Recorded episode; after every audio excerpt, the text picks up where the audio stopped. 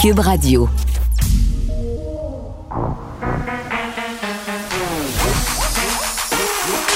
Elle a une opinion sur tous les sujets. Pour elle, toutes les questions peuvent être posées. Geneviève Peterson. Cube, Radio. Salut tout le monde, bienvenue à l'émission. Il fait très chaud et je sais pas si vous avez profité du beau temps en fin de semaine. En tout cas, si je regarde le teint d'Achille, notre metteur en ondes, qui porte un chandail orange assorti à celui-ci, c'est ce que j'aurais envie de dire. Je pense que oui, ça a été, euh, ça y a été au parc Laurier, il nous l'avait dit. Hein, je vous révèle pas des détails de sa vie privée.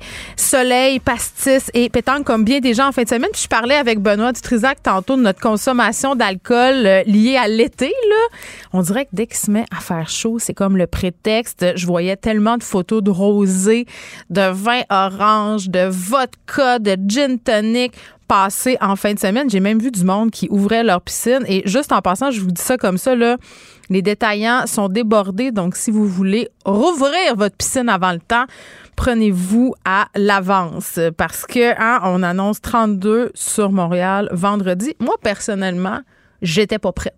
C'est pas, que j'aime pas ça l'été, là, mais c'est comme si j'aime ça qui est comme une, quelque chose comme une période de transition entre les saisons. Tu sais, passer de moins 1000 à plus 1000, là, on dirait que mon petit corps est pas encore pleinement habitué.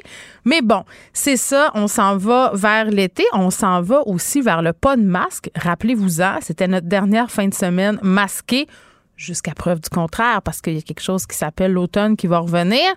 Donc, voilà, dès le 14 mai, on va pouvoir laisser tomber les masques, sauf dans le transport en commun, les hôpitaux, les CHSLD.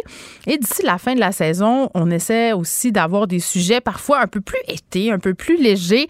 Et à la fin de l'émission, vraiment un article qui m'a captivé dans le Journal de Montréal par mon collègue Louis-Philippe Messier que le beat Montréal tout-terrain, Louis-Philippe qui parcourt la ville souvent en vélo ou à pied ou à la course, il est allé à la rencontre des professionnels, ceux qui sont chargés de garder en bonne condition euh, le manège du monstre à la ronde. Puis je pense que je vous l'ai déjà dit, moi, le monstre puis moi, on n'est pas des amis. Une fois, j'ai fait les montagnes russes à la ronde, c'était lors d'un party de bureau chez TVA Publications. Je travaillais dans les magazines et deux de mes collègues m'avaient convaincu de faire le manège avec eux. Et bon, un petit vino aidant, un petit rosé aidant, je vais manger deux, trois petites brochettes. Là. Il y avait un barbecue pour souligner la fin de l'année. J'avais dit oui et pas d'ail. J'ai pleuré des grosses larmes là, de détresse. J'avais tellement peur et les deux se rappellent sans doute des ongles qu'ils avaient plantés dans, dans les avant-bras parce que je les ai tenus tout le long. Donc, vous aurez compris que je ne suis pas une fille de manège, mais Louis-Philippe est allé rencontrer, c'est ça, ces gens-là qui s'occupent qu'on tombe pas à terre quand on, quand on grimpe sur le mont. C'est quand même euh, assez important comme ça. Vous allez voir que ça requiert quand même euh, des habiletés certaines. C'est très fascinant, euh, je trouve, de découvrir des mondes comme ça. Sujet qu'on va aborder à l'émission aujourd'hui, c'est sur la liberté académique. Je ne sais pas si vous avez vu ce dossier-là passer ce matin, le, fameux projet de loi 32. Je vous rappelle qu'il reste un mois avant la fin de la session parlementaire. On va parler avec le président de la Fédération québécoise des profs d'université. Pour une fois, là, tout le monde s'entend pour se dire que les 11 propositions mise de l'avant par ce projet de loi-là. Tu sais, on dit souvent le diable est dans les détails. Bien là, selon eux, le diable serait dans les détails. Ça pourrait ouvrir la porte à certaines affaires qui pourraient faire pire que bien. Donc, on va essayer de poser la question. Puis je pense qu'un peu plus tard cette semaine, on va essayer d'avoir Mme McCann, qui est ministre de l'Enseignement supérieur, euh, puisque, bon, je m'étais entretenue avec elle sur ce dossier-là là, quand j'ai fait le documentaire Le Tribunal populaire, parce que bien des profs à cette époque-là se posait la question euh, si c'était bien au gouvernement de s'ingérer dans les affaires universitaires. Et enfin, euh, une histoire triste, euh, bien touchante aussi. Vous parler d'être médicale à mourir, une mère, bon, d'une jeune femme de 20 ans qui est malade et qui a demandé l'aide médicale à mourir. Ça lui a été refusé. Elle va nous parler de la situation de sa fille et un sujet de débat aujourd'hui. Puis vraiment, je serais intéressée d'avoir votre opinion là-dessus. Là, si vous voulez m'écrire, que ce soit sur ma messagerie Facebook, sur Twitter, sur Instagram, euh, vous pouvez m'écrire aussi sur la messagerie Cube, 1866 Cube Radio, parce que, bon, vous le savez, là, André Arthur, le célèbre animateur radio de Québec, est mort. Il l'a annoncé lui-même. Ben, vous comprendrez qu'il avait peut-être un peu planifié ça sur ses médias sociaux. Plusieurs publications aujourd'hui où on dit que c'est pas le temps de parler contre cet homme-là que plusieurs considèrent comme le père de la radio poubelle. Je dis pas que moi je pense ça, mais c'est quelque chose que j'ai beaucoup vu passer depuis ce matin. Euh, puis ça s'accompagne vraiment de tweets, de messages Facebook où les gens disent, écoutez là, cet homme-là est mort. Est-ce qu'on pourrait euh, respecter ça, penser à sa famille? Moi, je ne l'ai pas beaucoup écouté, André Arthur, pour être très, très honnête. Mais sur Twitter, il était quelque chose. Ça, je peux le dire. Je le lisais. Parfois même, je lui répondais. Et même hospitalisé, il a ridiculisé le personnel de l'hôpital en dénonçant le fait qu'on l'appelait mon cher 32 fois par jour avec une voix d'éducatrice en garderie. Je paraphrase, je vais faire un. On aura cette discussion-là avec Léa Streliski. Est-ce qu'il faut se garder une petite gêne? Est-ce qu'on a le droit de dire d'une personne euh, dans les heures et les jours qui suivent sa mort que c'était pas une bonne personne? Je pense que c'est ce qui a fait sursauter le procureur de la Couronne. Nicole Gibault. J'en ai un ras-le-bol de ces gens-là. À mon sens, c'est de l'intimidation. Geneviève Peterson. C'est ça. S'il sauve en marchette, on aura le temps de le rattraper. La rencontre. Oui, mais toi, comme juge, est-ce que c'est le juge qui décide ça? Comment ça marche? Oui, oui, oui, oui, oui, oui, oui. C'est le juge. La rencontre Gibault-Peterson. Salut, Nicole. Bonjour Geneviève. Bon, évidemment, on commence par parler du procès de Carl Giroir contre interrogatoire de docteur Fauché qui se poursuit aujourd'hui. Les plaidoyers des avocats qui, eux, se feront mercredi, mais soulignons quand même qu'il a été question des nazis, même de l'État islamique là, euh, lors de ce Ah oui? contre-interrogatoire. Ben oui, alors euh, ben c'est sûr qu'on s'attend à ce que on brasse en contre-interrogatoire, c'est tout à fait normal. Que on a des positions totalement diamétralement opposées. Alors c'est sûr que les avocats de défense, euh, l'avocat de la défense a contre-interrogé le docteur Fauché qui lui euh, prétend que le tueur, là, effectivement, Hmm. n'était pas euh, était par contre euh, responsable criminellement euh, et non- à l'encontre de ce que le docteur Chamberlain dit, qui c'est tout le contraire, il était délirant, psychose et etc.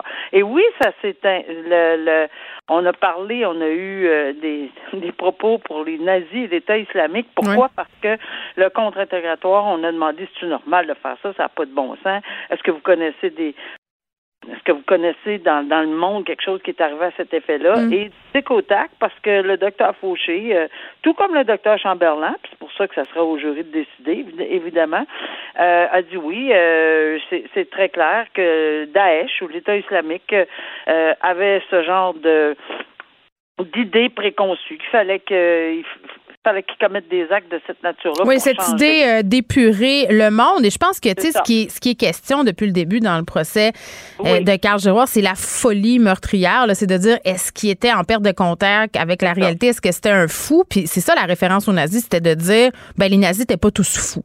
Ils n'étaient pas tous Euh, en train... Même chose pour Daesh. Daesh euh, et, et pour les nazis, ben, on a dit oui, euh, parce que dans le procès de Giroir, on dit qu'il voulait contrôler, parce que c'est Ouais. de- contrôler la, la- la nature humaine, là, de- d'éliminer ceux qui, selon lui, n'étaient pas bons là, Mm. dans la dans la dans le monde. Et euh, ben, les nazis auraient eu cette idée de, de voir à ce que euh, on ne procrée, on ne fait, on, on ne met pas des, des, des personnes euh, au monde qui n'étaient pas désirées. Bon, un peu de d'eugénisme là, là-dedans. Alors, dans ces circonstances-là, ben, c'est comme ça, mais ça continue. Et, et, et comme je dis, c'est deux médecins euh, qui persistent et signent chacun dans leur to- dans leur théorie nettement opposée. Donc, dans les plaidoiries mercredi, ça va être intéressant de voir, et je répète, comment on va associer les, les faits, parce que c'est ça qui est important, les faits de ce dossier avec les deux théories des, de la non-responsabilité et de la responsabilité criminelle. Alors, ça va être ça. Ben, voyez-vous, dans telle série, il a fait telle chose, il a dit telle chose, il a. Alors, ça appuie telle théorie ou telle, telle autre théorie, et ce sera le débat que les jurys auront à faire.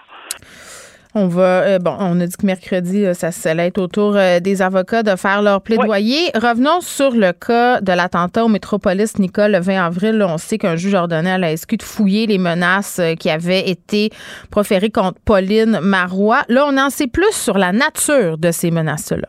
Oui, il y aurait eu environ euh, six menaces contre Pauline Marois, mais il y en a eu de ces six menaces, c'était par les réseaux sociaux, que ce soit par Twitter, par Facebook. Alors, puis il y en a qui étaient peut-être moins importantes que mm. d'autres. Là, en ce sens, entre guillemets, c'était issu de personnes mineures, mais des fois même des personnes mineures peuvent être hautement dangereuses, mais c'est pas. Non, mais ça avait l'air des affaires de jeunes de 14 ans là, qui, qui ben, parlent plus, qui agissent. C'est ça. Ça se pouvait qu'il y en avait là-dedans qui n'avaient qui, pas, pas besoin nécessairement d'aller mm. plus loin. Par contre, il y en a une euh, où on aurait, euh, on se serait arrêté là euh, et qu'on aurait obtenu, je crois, une, un mandat de perquisition. On aurait mené une perquisition chez un suspect. et à ce moment-là, ça, ça devient pour Maître euh, Virginie Dufresne-Lemire, qui représente les techniciens, là, ça devient important pour elle d'avoir ces informations-là et de confirmer c'est quoi la nature de, de, de ce document-là, parce que pour obtenir une perquisition, il faut avoir euh, des documents judiciaires à cet effet-là, et euh, dans quel contexte? Alors, ça va se faire. Donc, on l'a, on a trouvé. C'est sûr que si c'était dans les réseaux sociaux, en partie, c'est, peut-être plus difficile. On n'avait mm. peut-être pas noté tout ça. Dommage, par exemple, on aurait perdu moins de temps. Euh, mais euh, là, euh, on va s'attarder là, à trouver cette, les documents, puis le tribunal a dit que regardez, à la fin du mois, là, mm. on va revenir pour la suite des procédures. Donc, on aura le portrait global. Encore une histoire de proxénétisme. Et là, Nicole, tu vas me trouver fatigant. J'ai toujours la même question. Je ne sais pas si tu auras la même réponse, mais on parle ici d'un homme déclaré délinquant à contrôler. C'est un proxénète euh, qui a récidivé souvent euh, qui avait organisé le viol collectif d'une cégepienne là, pour un peu euh, la forcer à se prostituer. Là. On a souvent vu ça là, comme des espèces de rites initiatiques euh, chez certains proxénètes là, pour un peu faire tomber les barrières de leurs victimes, d'organiser des gangbangs. Bon, les gens peuvent comprendre là, que c'est une pratique absolument épouvantable, puis même que dans le cas de cette jeune fille-là, elle aurait perdu connaissance pendant que tout ça se passait. Donc, euh, cet homme-là, Emmanuel Stark, euh, écope seulement de quatre ans de prison, euh, malgré le fait que, tu sais, je sais pas si on peut dire le proxénétisme comme mode de vie, là, mais clairement, c'est quelqu'un qui n'en était pas à son premier barbecue. Puis là, s'il se comporte bien, puis s'il fait du temps avant, s'il en a fait, en tout cas, il passera pas grand temps derrière les barreaux. J'ai de la misère, Nicole, pour vrai, quand je lis des choses comme ça. Oui, mais moi, j'ai eu de la difficulté à le lire parce que je comprenais pas de où ça venait cette demande de cinq ans de la couronne et de quatre et de deux ans et demi de la défense. Pour un délinquant euh, euh, déjà déterminé à contrôler, c'est toute une question. Tout, tout, tout ceci se joue. Combien de fois je l'ai posé cette question-là je siégeais. On dirait qu'on est des, des disques qui sautent. Oui, mais tout se joue sur les infractions, les dates des infractions. C'est OK c'est pas nécessairement c'est pas nécessairement ce qu'on veut entendre là, mais ça là, ce pourquoi il est condamné en ce moment pour une atrocité épouvantable dans les mm. faits qu'on lit là, comme tu dis là, euh, ça remonte à 1995. Or l'autre, c'est là qu'on a le, le, résultat de cette de de ce dossier-là, mais ça date de 1995. Alors, c'est, quelque chose qui est très, très, très lointain. Puis c'est pas parce que c'est lointain que c'est, correct, là, ou ça ça prend pas du galon parce que c'est, lointain puis que ça devient mieux. Mais en 2016 ou 2017, quand il a été condamné, ben, on l'avait pas, ce dossier-là. Là. Il n'était pas en soi euh, commencé, ce dossier-là, à ce que je peux lire dans la... Puis combien de fois il fallait que je démêle ceci, puis le procureur de la couronne, je disais, ben voyons, il était, puis là, puis où, puis quand. C'est parce que c'est vraiment très, très antérieur. Donc, en 2016 et 2017, quand il a été, il a été condamné à sept ans de prison, il y avait fait euh, beaucoup de temps mhm. préventif, donc euh, bon, il y avait accordé, puis il a presque pas, pas purgé, mais on l'avait aussi déclaré délinquant contrôlé, mais pour ces infractions de 2017 et de 2016 et 2018. Donc, en ce moment, 2022, lorsqu'il est condamné pour quelque chose en 95, ben, ça n'existait pas cette, cette affaire-là de 2016-2017. Alors, c'est là qu'il faut tout démêler. Et combien de fois je me prenais les cheveux, la tête, là, puis je disais non, non, non, ça marche pas. Il faut vraiment demander plus dans ce cas-là, etc. Sauf que c'est ça le la question. Parce que le procureur de la Couronne, je me suis dit, mais pourquoi il n'a pas demandé C'est plus? Et voilà. C'est pour ça que j'ai compris, parce que ça m'aurait beaucoup surpris qu'un procureur de la Couronne, avec ce genre de dossier-là, si ça avait été la première fois, il n'aurait pas demandé une sentence beaucoup plus énorme que ceci. Mais là, malheureusement. Et non, pour répondre à ta question, on va avoir, on comptera pas en double puis en un, une et demi, parce que le juge dit, c'est Vous avez bénéficié pour l'autre sentence quand il y a eu sept ans et demi, puis qui a été déclaré délinquant contrôlé, on l'avait déjà calculé. Là, il est en dedans. On ne calculera pas en double ou en un an, euh, un jour et demi. Encore. Et vous l'avez déjà eu, cette, le crédit, si on peut l'appeler ainsi. Nicole, une nouvelle qui avait attiré l'attention parce que il était question de la grande roue de Montréal, mais pas euh, d'un point de vue très très positif. Là. Il était question de son ex-propriétaire qui a été condamné par ailleurs l'an dernier à une peine de 30 mois de prison pour sextorsion. Et là, c'est pas terminé. Ses victimes lui réclament 1,6 million. Oui, parce que évidemment, on le voit souvent en matière que ce soit d'agression sexuelle ou de euh, sexto, euh, sextorsion ou en tout cas dans, dans, dans ce cadre-là. Là, euh, ben oui, on le voit que c'est ça passe du criminel au civil souvent. Alors ici, oui, il était condamné à 30 mois, mais les victimes dans ce dossier-là, il y a deux choses là ici. Là. Les victimes dans ce dossier-là, oui, poursuivent pour 1,6 million, euh, parce qu'ils prétendent évidemment et, qu'ils ont eu des séquelles. leur réputation est atteinte gravement. Ils ont eu honte, peur, les états de choc, etc. Mais ils sont pas nommés.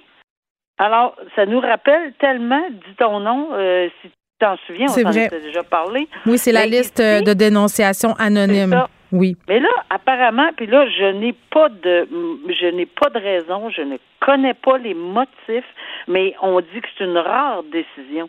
Il a accepté le juge que euh, les, euh, les victimes ne soient pas, euh, on ne révèle pas leur nom. C'est-à-dire qu'on connaît on connaît pas qui poursuit cette personne-là, parce que lui, on le connaît, hein, c'est Jorgensen, ça, ça va, mais on ne connaît pas. Mais c'est évident que M. Jorgensen porte en appel cette décision-là.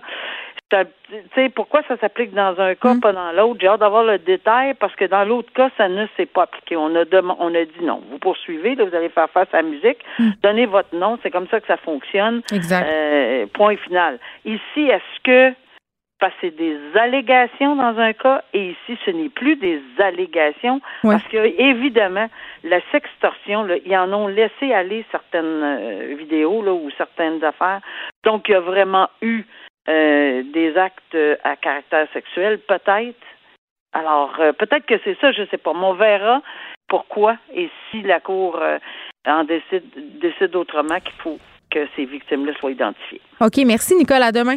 À demain au revoir. Geneviève Peterson.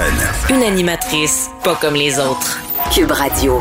Projet de loi 32 sur la liberté académique qui, bon, essuie les critiques de toutes parts. Comment les profs, parce que ce sont les principaux intéressés, mais même les chargés de cours aussi, là, comment ils voient cette tentative de protéger la liberté universitaire euh, quand le gouvernement euh, s'immisce dans la chose universitaire. En tout cas, j'ai l'impression que c'est pas tellement ça qu'on voulait au départ. On est avec Jean Portugais, qui est président de la Fédération québécoise des professeurs et professeurs d'université. Monsieur Portugais, bonjour.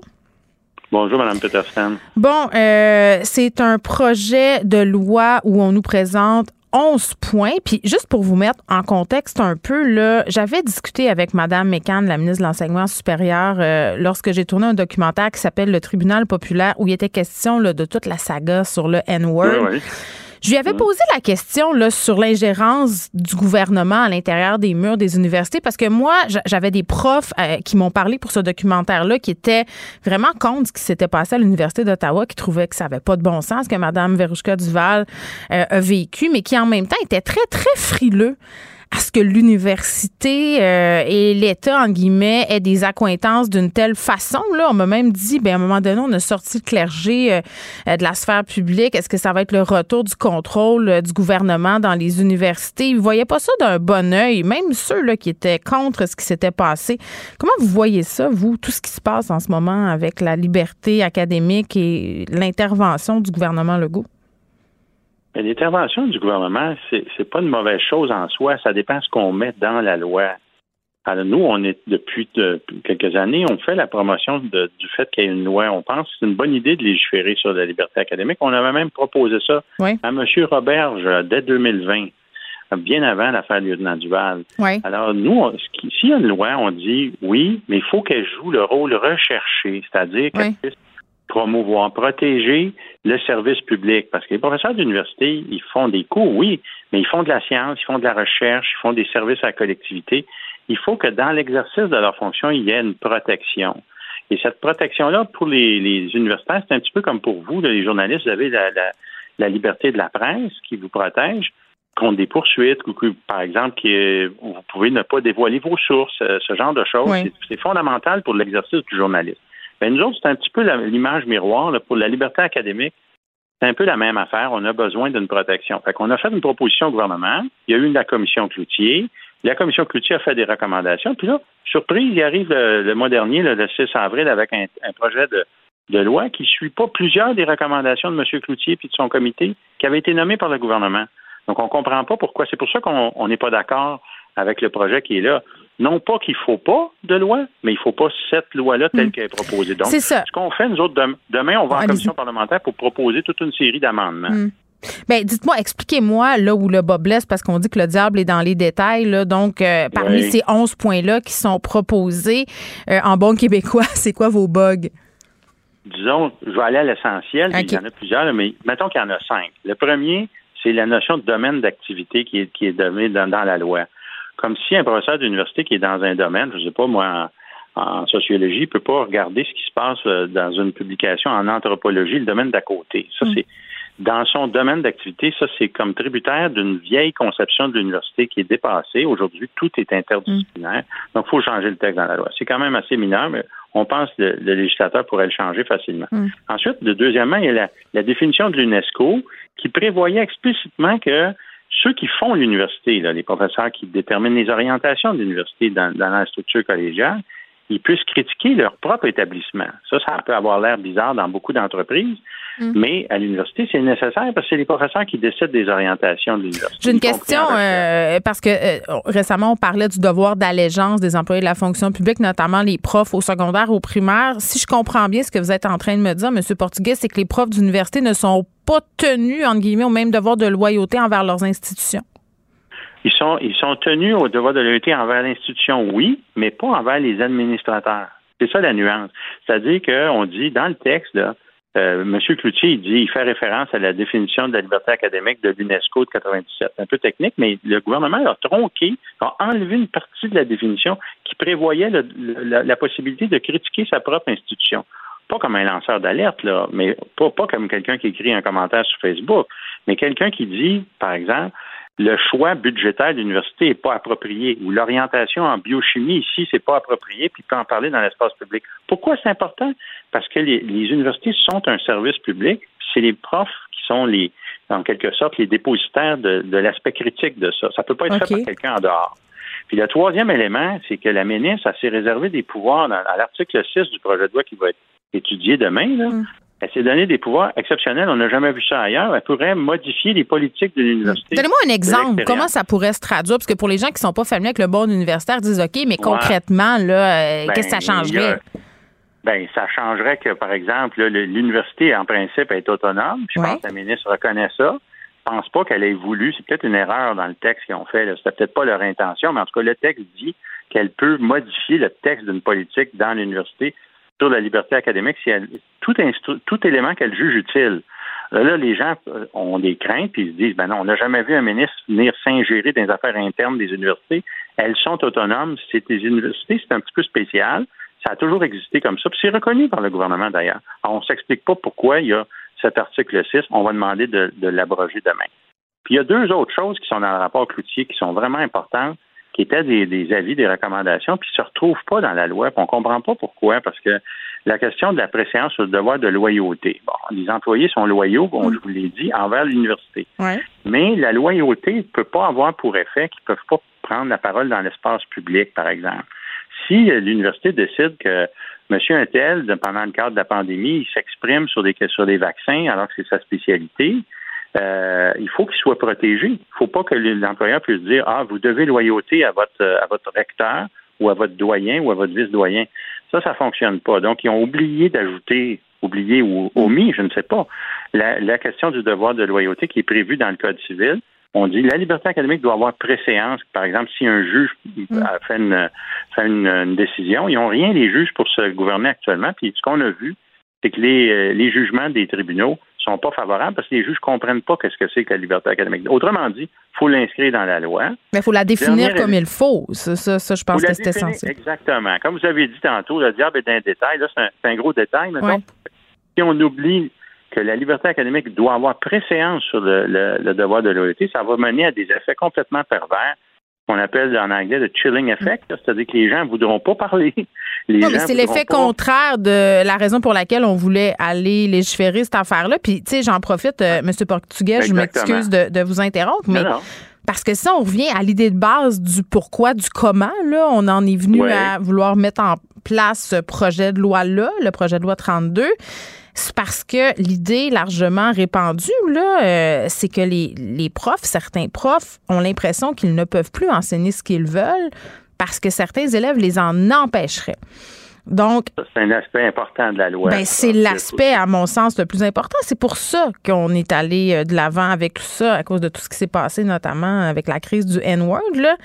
Euh, mais, mais pensez-vous que, que. Parce que c'est très personnel, là, mais moi, ce que j'avais l'impression quand j'entendais les profs et les étudiants, c'est que les universités manquaient. Les profs là, étaient un peu laissés à eux-mêmes par leurs universités, par leurs facultés, par le recteur, par le doyen.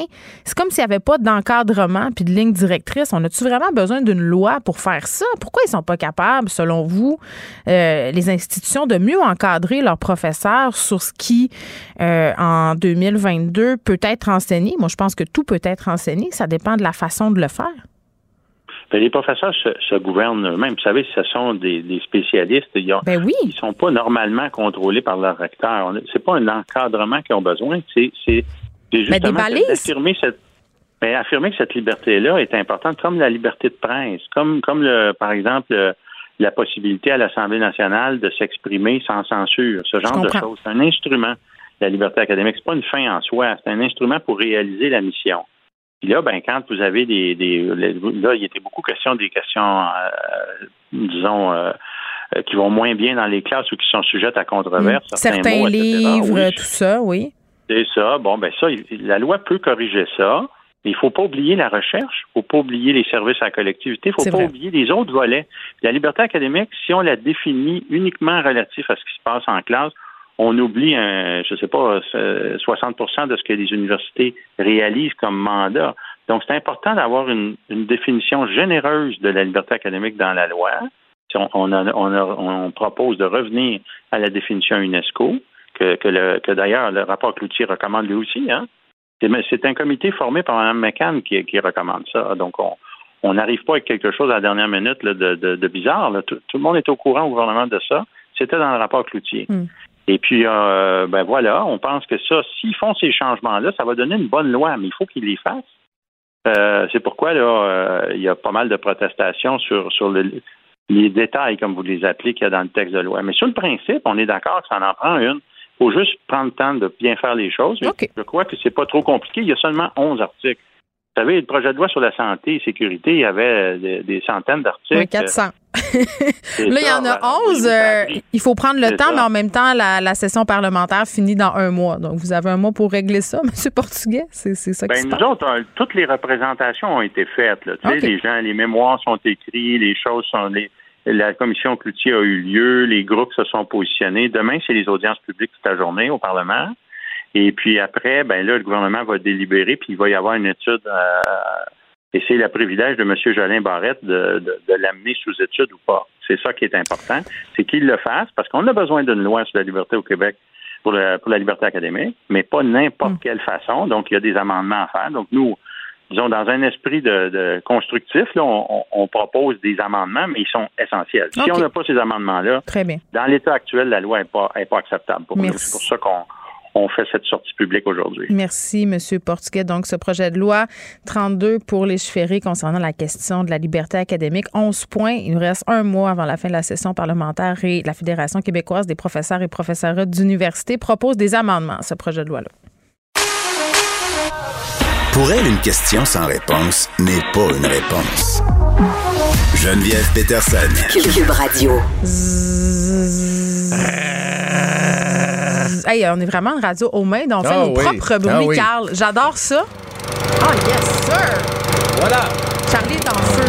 Peut-être le son, Carl, qui me tombe le plus sur les nerfs, mais je suis pas certaine Ah. parce qu'il y a la balayeuse à feuilles aussi. La balayeuse à feuilles, là, Mais c'est violent, ça, ça fait mal aux oreilles. c'est pas juste violent, c'est une aberration incroyable. Mais c'est parce que dans le fond, le principe, c'est que tu pousses un peu tes feuilles n'importe où, souvent chez le voisin. Ouais. On peut se le dire, là. Pourquoi on a eu un bruit de tondeuse, euh, Geneviève? C'est parce que je te parle du mouvement Mai sans tondeuse, que certains appellent aussi le défi pissenlit. Ah! OK. On est rendu le 9 mai, on, a- on annonce du temps très chaud au cours de la prochaine semaine. Et je vous en conjure, ne tondez pas votre pelouse. Ne la tondez pas. Pourquoi? Parce qu'au mois de mai, on a des pissenlits. Et ces pissenlits-là sont essentiels pour aider les abeilles. Est-ce qu'on a Justin Trudeau euh, qui dit ne Oh. le faites pas? Parce que je pense que ça serait important. Oui, euh, ne le pour- faites pas. ne le faites pas. Et ça peut sembler euh, bien niaiseux, mais le pissenlit est une des premières fleurs qui sort. Et après la période d'hiver, les abeilles en ont besoin. Donc, c'est une des premières sources de pollen qui est disponible pour les abeilles. Tout est dans tout. Tu sais qu'il y a quelques semaines, je crois que c'est l'insectarium de Montréal qui faisait des tweets sur le fait qu'au printemps, on ne devait pas se précipiter pour racler ses feuilles. Exactement. Puis moi, écoute, n'y voyant qu'un prétexte euh, pour procrastiner davantage sur le ratelage de mes feuilles, je me suis dit, yeah, je vais les laisser là parce qu'il faut attendre que. Attends, c'était combien? 10 jours. Faut qu'il y ait- faut qu'il y ait eu 10 jours de temps à plus 10 Ouais. parce que les abeilles hibernent, entre guillemets, dans les feuilles mortes. Donc, tu vois, tout est. Tu sais, il y a une, y a une filiation, là, Ben mon oui. Et puis vous dites là, oui, mais là, il va se passer quoi là, si je ramasse pas les feuilles? Moi, vous l'expliquer. Ben, ça va devenir du sol. Ben, ça passera devient rien. absolument rien. Donc, les feuilles, on les laisse là à l'automne. Vous pouvez les racler un peu au printemps après les périodes, mais ça va vous faire de l'engrais. Oui, ça va très bon. Autre chose, et là, bon, on est dans le mai sans tondeuse. Mhm. Là, vous voulez pousser ça plus loin, vous dites, ouais, mais là, OK, c'est parfait, la première étape, mais là, fin mai, il n'y en aura plus de pissenlit. Qu'est-ce que je fais? Vous allez planter d'autres fleurs. Hey, mais attends, Vous attends, pouvez attends. planter des tournesols, Ouais. de la bourrache, la mauve, de la sauge. Vérifiez ça, des plantes qui sont favorables. Non, mais là, Marc au- Laverdière sort de ce Ah corps. non, non, mais moi, je, je- honnêtement, plus je vieillis, plus j'ai un côté militant sur les plantes. Euh, la pelouse, ça aussi, c'est une aberration. Non, mais tout, moi, tout ce qui est aménagement paysagique, il faut s'en occuper plus que si c'était notre propre enfant. Là. Moi, je suis contre ça. Ben, mais sur les pissenlits, par exemple, mon bémol est le suivant, puis tu sauras répondre à ma question sans aucun doute. Euh, si on les laisse, ça Ouais. veut dire que, bon, ça fait le petit. Il se transforme en petite maudite mousse blanche, Ouais. là. Là, ça vole partout dans les airs. Pour les gens comme moi qui sommes allergiques, là, c'est un peu. C'est pas le fun. J'ai pas de j'ai pas de solution à donner autre que de garder le masque et je sais pas si c'est vraiment efficace. Réactine ou mais Claritin. c'est certain. Ça bon, et c'est facile à dire pour moi qui ne suis pas allergique, mais euh, bon. on Les gens n'aiment pas ça, les pissenlits non plus. hein. C'est une fleur mal aimée. Et pourtant, c'est super utile. Euh, la pelouse, bon. La bonne chose à avoir, là, de la pelouse, bon, ça, oui, ça, ça aide à capter les eaux de ruissellement, mais c'est du trèfle qu'il faut avoir. Le trèfle, c'est bon pour les insectes. Ou le petit teint là, qui reste pas long, Le là, c'est assez beau. Le trèfle, vous n'aurez pas besoin de couper ça. OK? Euh, fait que vous n'allez pas dépenser. Regarde, l'essence a remonté, là, ça va coûter 30% plus cher pour tondre la pelouse. On, on a vu ça à TVA Il y a tantôt. des tondeuses électriques Ben, à l'arrête. Oui, mais pourquoi consommer de l'énergie alors que c'est pas essentiel? Alors, voilà mon message d'espoir. Ne tondez pas votre gazon, s'il vous plaît. Plantez des fleurs et aidez les abeilles parce qu'on en a grandement Mm. besoin. Il y a à peu près 30% de ce qu'on retrouve sur nos tables qui est directement lié au travail des abeilles et sans joke, là, euh, tu sais, dans, dans les films de, de- de science-fiction, on voit de fausses abeilles là, dirigées par... Ben, ça existe pour vrai. On est rendu à fabriquer de fausses abeilles pour polliniser. Alors, pourquoi ne pas aider les vraies abeilles? Moi, j'habite tout près du jardin botanique et j'ai la chance d'avoir Ah. des abeilles qui butinent abondamment près de chez moi. D'ailleurs, euh, tu t'en viens habiter viens pas- sur ben ma oui, rue. ben oui, tu oui. pourras, hein, ça sera la, la rue euh, des gens de queue. Mais, mais tu sais, moi, toutes les, je te l'ai dit, là, je, je n'aime pas ça, jardiner. C'est pas une de mes passions. Là. À chaque printemps, il me pogne quelque chose. Là. En fin de semaine, regarde, tu vois, j'ai encore encore récidivé. J'ai 39 ans, là, puis je fais la même erreur depuis que je suis en appart, là. Là, je dis, ah oui, ça, c'est l'année, Carl. C'est l'année là, où je deviens potagère maraîchère, là, nomme-les. Ouais. A acheté une petite top de menthe et fraisier. Là. J'ai mis ça. J'ai mis ça sur Ah, ma ben là. galerie. Dans deux semaines, je je vais pas m'y intéresser, mais, mais c'est vrai que c'est une menthe, aberration. Non, mais il y a du monde qui aime ça, là. Il Oui, y a mais- du monde qui passe des fins de semaine à faire euh, de l'aménagement paysager, à attendre leur pelouse. Moi, j'ai une amie qui, bon, elle habite en banlieue, c'est sûr, là. Puis en même temps, on pourrait voir ça aussi à Montréal, j'imagine. Elle a eu une lettre dans sa boîte à aux lettres de ses voisins, l'intimement de tondre sa pelouse plus souvent parce que là, puis là, je te jure, écoute, c'est vrai, là. Ouais, là, Là, ce qu'il disait dans la lettre, c'est que, un, ça, ça a l'air euh, pas propre, puis que deux, euh, c'était le fun quand toutes les euh, maisons de la rue avaient leur pelouse la même longueur. Ah, ben oui. Moi, c'est là où je débarque un Ben, peu. J'ai fait vider de la roche dans ma cour, dans Je mon ancienne ouais, maison. ben là. là, écoute, euh, je vais t'avouer que. Toi, tu vis pas La ça, banlieue, c'est peut-être pas nécessairement un bon endroit pour un être psychorigide. Non, mais Sean a une certaine psychorigidité là-dedans. Là, Ouais. Puis je dis, bon, écoutez, on pourrait discuter longtemps avec les voisins, mais euh, tu sais, comme les, les potagers en devanture, quelle belle chose. C'est pas, pas protégé partout. Puis ce que j'ai envie de te dire, t'as acheté de la menthe, des framboisiers. là. Des fraises. Des fraises. Ouais. Ben, de la menthe, là, t'as pas besoin de t'occuper de ça. Tu mets ça, ça va pousser. Je vais va trouver moyen de la faire mourir. Ben non, ben non, c'est super tough. Puis c'est quoi, elle va mourir, tu vas la ramener. Tu prends des plantes qui sont adaptées à toi. L'idée est pas de faire le maximum, mais de faire ce qu'on veut, ce qui nous fait du bien. Des plantes punk, donc. Des plantes punk, puis tu sais, je veux dire, le jardinage, c'est ça. il- Puis en plus, quand tu vas réussir, là, mettons que tu plantes un petit plant de tomates Ouais. cerises. là. J'ai ta- réussi l'été bon, passé. mais c'est ça. Puis c'était quoi ta face quand ta tomate, elle a poussé? Ah, mais j'étais tellement. Écoute, j'ai sûr j'ai t'étais 7 ans. J'ai Oui, 7 c'est ans. ça. Puis Et- mes enfants mangent les légumes, puis sont tous contents parce que là, c'est nous autres qui les avons fait pousser. J'ai fait pousser des pleurotes dans la chambre à mon fils. Puis écoute, le, le, le fils à mon chum qui Hey. déteste les champignons pour mourir. là. genre, il y a des hauts le Ben, cœur. tout mangé la patente. Et là, donc, tu sais, faire pousser des pleurotes, hey, C'est c'est rendu. Non, mais c'est bourgeois quand même comme type de jardinage. Tu oui, euh, voilà, je fais des pleurotes. Ah non, mais- j'ai acheté une petite boîte au, Ben oui, euh, mais, au- mais- à mais c'est trippant. C'est oui, trippant. Et le, le- bonheur que ça provoque quand ça sort de terre, quand ça pousse, c'est un anti, euh, un anti- un. Mm. antidépresseur naturel. Alors, pour aider les abeilles, pour se faire du bien, jardinons, aidons les abeilles. Bon, là. euh, On change de registre. Dire qu'on s'en va ailleurs serait un euphémisme. Le paradoxe André Arthur. Ben ouais, difficile de ne pas parler du décès de celui qu'on appelait le roi André. André Arthur, euh, animateur infâme euh, des, des ondes à Québec. Euh, tout le monde s'en rappelle. Euh, on a parlé de son côté, un excellent communicateur, il ne fait aucun doute. On dit toujours ça. On l'a dit de oui. Jeff Fillion, toi puis moi. C'est vrai, c'est vrai. quoi, quand Excellent il est parti de choix, là, communicateur. ouais.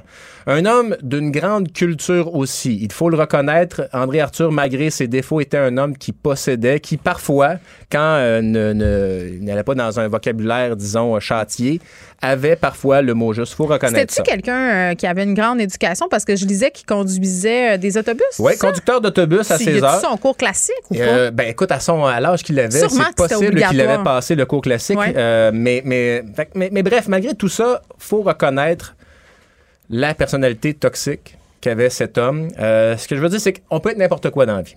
Mm. Tu peux être n'importe quoi, mais il faut que tu assumes. Et moi, ce que j'ai envie de dire, c'est faites attention aux personnes que vous écoutez. Parce que vous pouvez devenir ça et vous imprégner de ça. Un homme d'une si grande intelligence, euh, c'est important de brasser la cage et parfois ces gens-là existent aussi pour illustrer leur contraire. Ça prend un André Arthur pour qu'il y ait d'autres animateurs de radio, d'autres animatrices de radio qui, qui semblent plus tolérables. Ceci étant dit, je pense qu'on pourrait atteindre l'équilibre sans euh, glisser dans, dans ce qu'il faisait et Oui, aussi. mais il y a un marché pour ça. Marché, Euh, mais- les gens l'écoutaient, André Arthur, puis je pense que c'est ça peut être le même scénario pour d'autres Ouais. animateurs de la radio de Québec. Euh, On a souvent entendu ça. Tu sais, on l'a dit, je répète, l'exemple de Jeff Fillion, c'est avec toi que j'en parlais, que Ouais. dès que j'allais à Québec, c'est sûr que j'écoutais Choix pour voir ce qu'elle Ouais. allait se dire. Tu sais, on aime ça, les écouter pour Ben, les aimer, il y a pour comme les le côté détester. il, y a, il y a comme le côté, et je pense que c'était beaucoup ça avec André Arthur, le côté, c'est comme regarder un accident de char. Ben, c'est un spectacle. Même sur Twitter, Bon. écoute, c'était quelque chose là jusqu'à la fin de sa Mais vie. c'est ça. Et là, mon point, c'est ça. Faites attention aux gens que vous écoutez parce que, bon, il était un, un négationniste de la COVID, euh, Monsieur Arthur. Puis il serait mort de la COVID. Il serait mort de complications liées à la COVID. Donc, c'est comme les animateurs de, talk radio aux États-Unis qui disaient la COVID, c'est pas grave et qui, après coup, finalement, se disent, Ah, j'aurais peut-être dû me faire vacciner. Il appelait encore Ben, ça la grippe chinoise hein, jusqu'à la donc, toute fin. mon point, gardez votre libre arbitre, peu importe l'animateur, peu importe le chroniqueur. Une chronique de radio, un texte, de, une chronique de, de journal, ça vaut aussi, quand on le réduit des fois, ça vaut le temps qu'on prend pour l'écouter, ça vaut le temps qu'on prend Ouais. pour le lire. Et donc, malgré ses grands talents de communicateur, sa grande culture, ben, je pense qu'André Arthur aurait quand même pu euh, sympathiser à sa famille parce que bon, c'était un décès puis on souhaite pas la mort de personne. mais ces gens-là souvent euh, vivent avec des conséquences. Oui, mais euh, ben, les proches de ces personnes-là, oui, là, moi j'ai souvent entendu ces animateurs-là parler de la haine, par exemple, qu'avaient leurs enfants à l'école. Ouais. puis je le sais que même ici, on s'en est déjà pris aux enfants, Richard Martineau, à Sophie Durocher. Même moi, ça arrive régulièrement que des gens disent ben tes enfants, nanana. Donc, ouais, tout ça, mais, mais je me demande aussi dans quelle mesure c'est pas dangereux à un moment donné. C'est parce que ces gens-là, tu sais, André Arthur, c'était un, un, personnage. Ouais. C'est un personnage. À quel point c'est dangereux de devenir la caricature de toi-même puis d'être pris dans ce type de personnage-là quand ça fait longtemps ouais. que tu fais ça? Ben T'sais, oui, ben oui, puis tu vois parce que la dans recette... leur vie privée, tu disais leur famille, tu sais, sont peut-être pas de même dans leur vie privée, c'est sûr que ça se peut pas là, Ben, je veux dire. ça serait on, on le souhaite là, parce que c'est ça, c'est peut-être un peu tough au déjeuner, mais, mais bref, Ouais. c'est vous pouvez être ce que vous voulez dans la vie, puis euh, on peut aimer ça pour un divertissement, mais gardons En même le- temps, quand tu. Oui, mais tu as ta responsabilité parce que tu leur donnes des codes d'écoute. Non, non, c'est même ça, ça. Il n'y a pas de recette magique, mais mon point est que s'il avait voulu élever son jeu, il aurait pu le faire, et Mm. s'il ne l'a pas fait, c'est parce que ça ne lui tentait pas, tout simplement. Hum. Ben, c'était payant Euh, davantage payant. pour lui de faire ça, parce qu'il Euh, faisait la pluie le beau. Moi, je l'ai pas beaucoup écouté. Honnêtement, là, euh, il y en a d'autres que j'ai le plus. Moi, j'écoutais Louis Champagne au Saguenay, Ben qui oui, était un qui était dans la polémiste. Écoute, C'était l'école André Arthur, l'école Ouais. Gilles Proux, Myriam Segal, toute cette gang-là. D'ailleurs, il a fait de la radio avec Myriam Segal, Ouais. avec Nathalie Normando, avec toutes sortes de personnes différentes, souvent avec des caractères complètement opposés. C'est ça qui était payant aussi, Ouais. Mais le- je lisais aussi justement sur euh, M. Arthur, il- il avait, euh, il s'était pris au père de Catherine Dorion, s'en était pris au père de Catherine Dorion dans les années 80 à Québec, si bien que euh, l'avocat Louis euh, Dorion avait dû déménager de Québec parce qu'Arthur était tout le temps après lui. Puis il y a une poursuite pour diffamation qui a été réglée en 98 lorsque Ah oui, M. hein? Dorion est décédé. Fait que, avec les ondes vient, viennent des responsabilités Tu vas me aussi. sortir Superman. Non, mais pas Superman, mais c'est que tu te dis l'impact de 98, OK? Ça s'est passé dans les années 80, ça prend des années avant d'en arriver à une entente hors cours, à, tu sais, bon, pour un chèque, ben tu te dis l'impact est grand sur ces gens-là. Ça peut vraiment changer une vie. Oui. Alors, ben salut André, mais euh, c'est ça, ça aurait pu être mieux. Condoléances euh, à Condoléances ses à la proches, famille, malgré tout, évidemment. à ceux qui l'aimaient. Merci, Carl. Au revoir.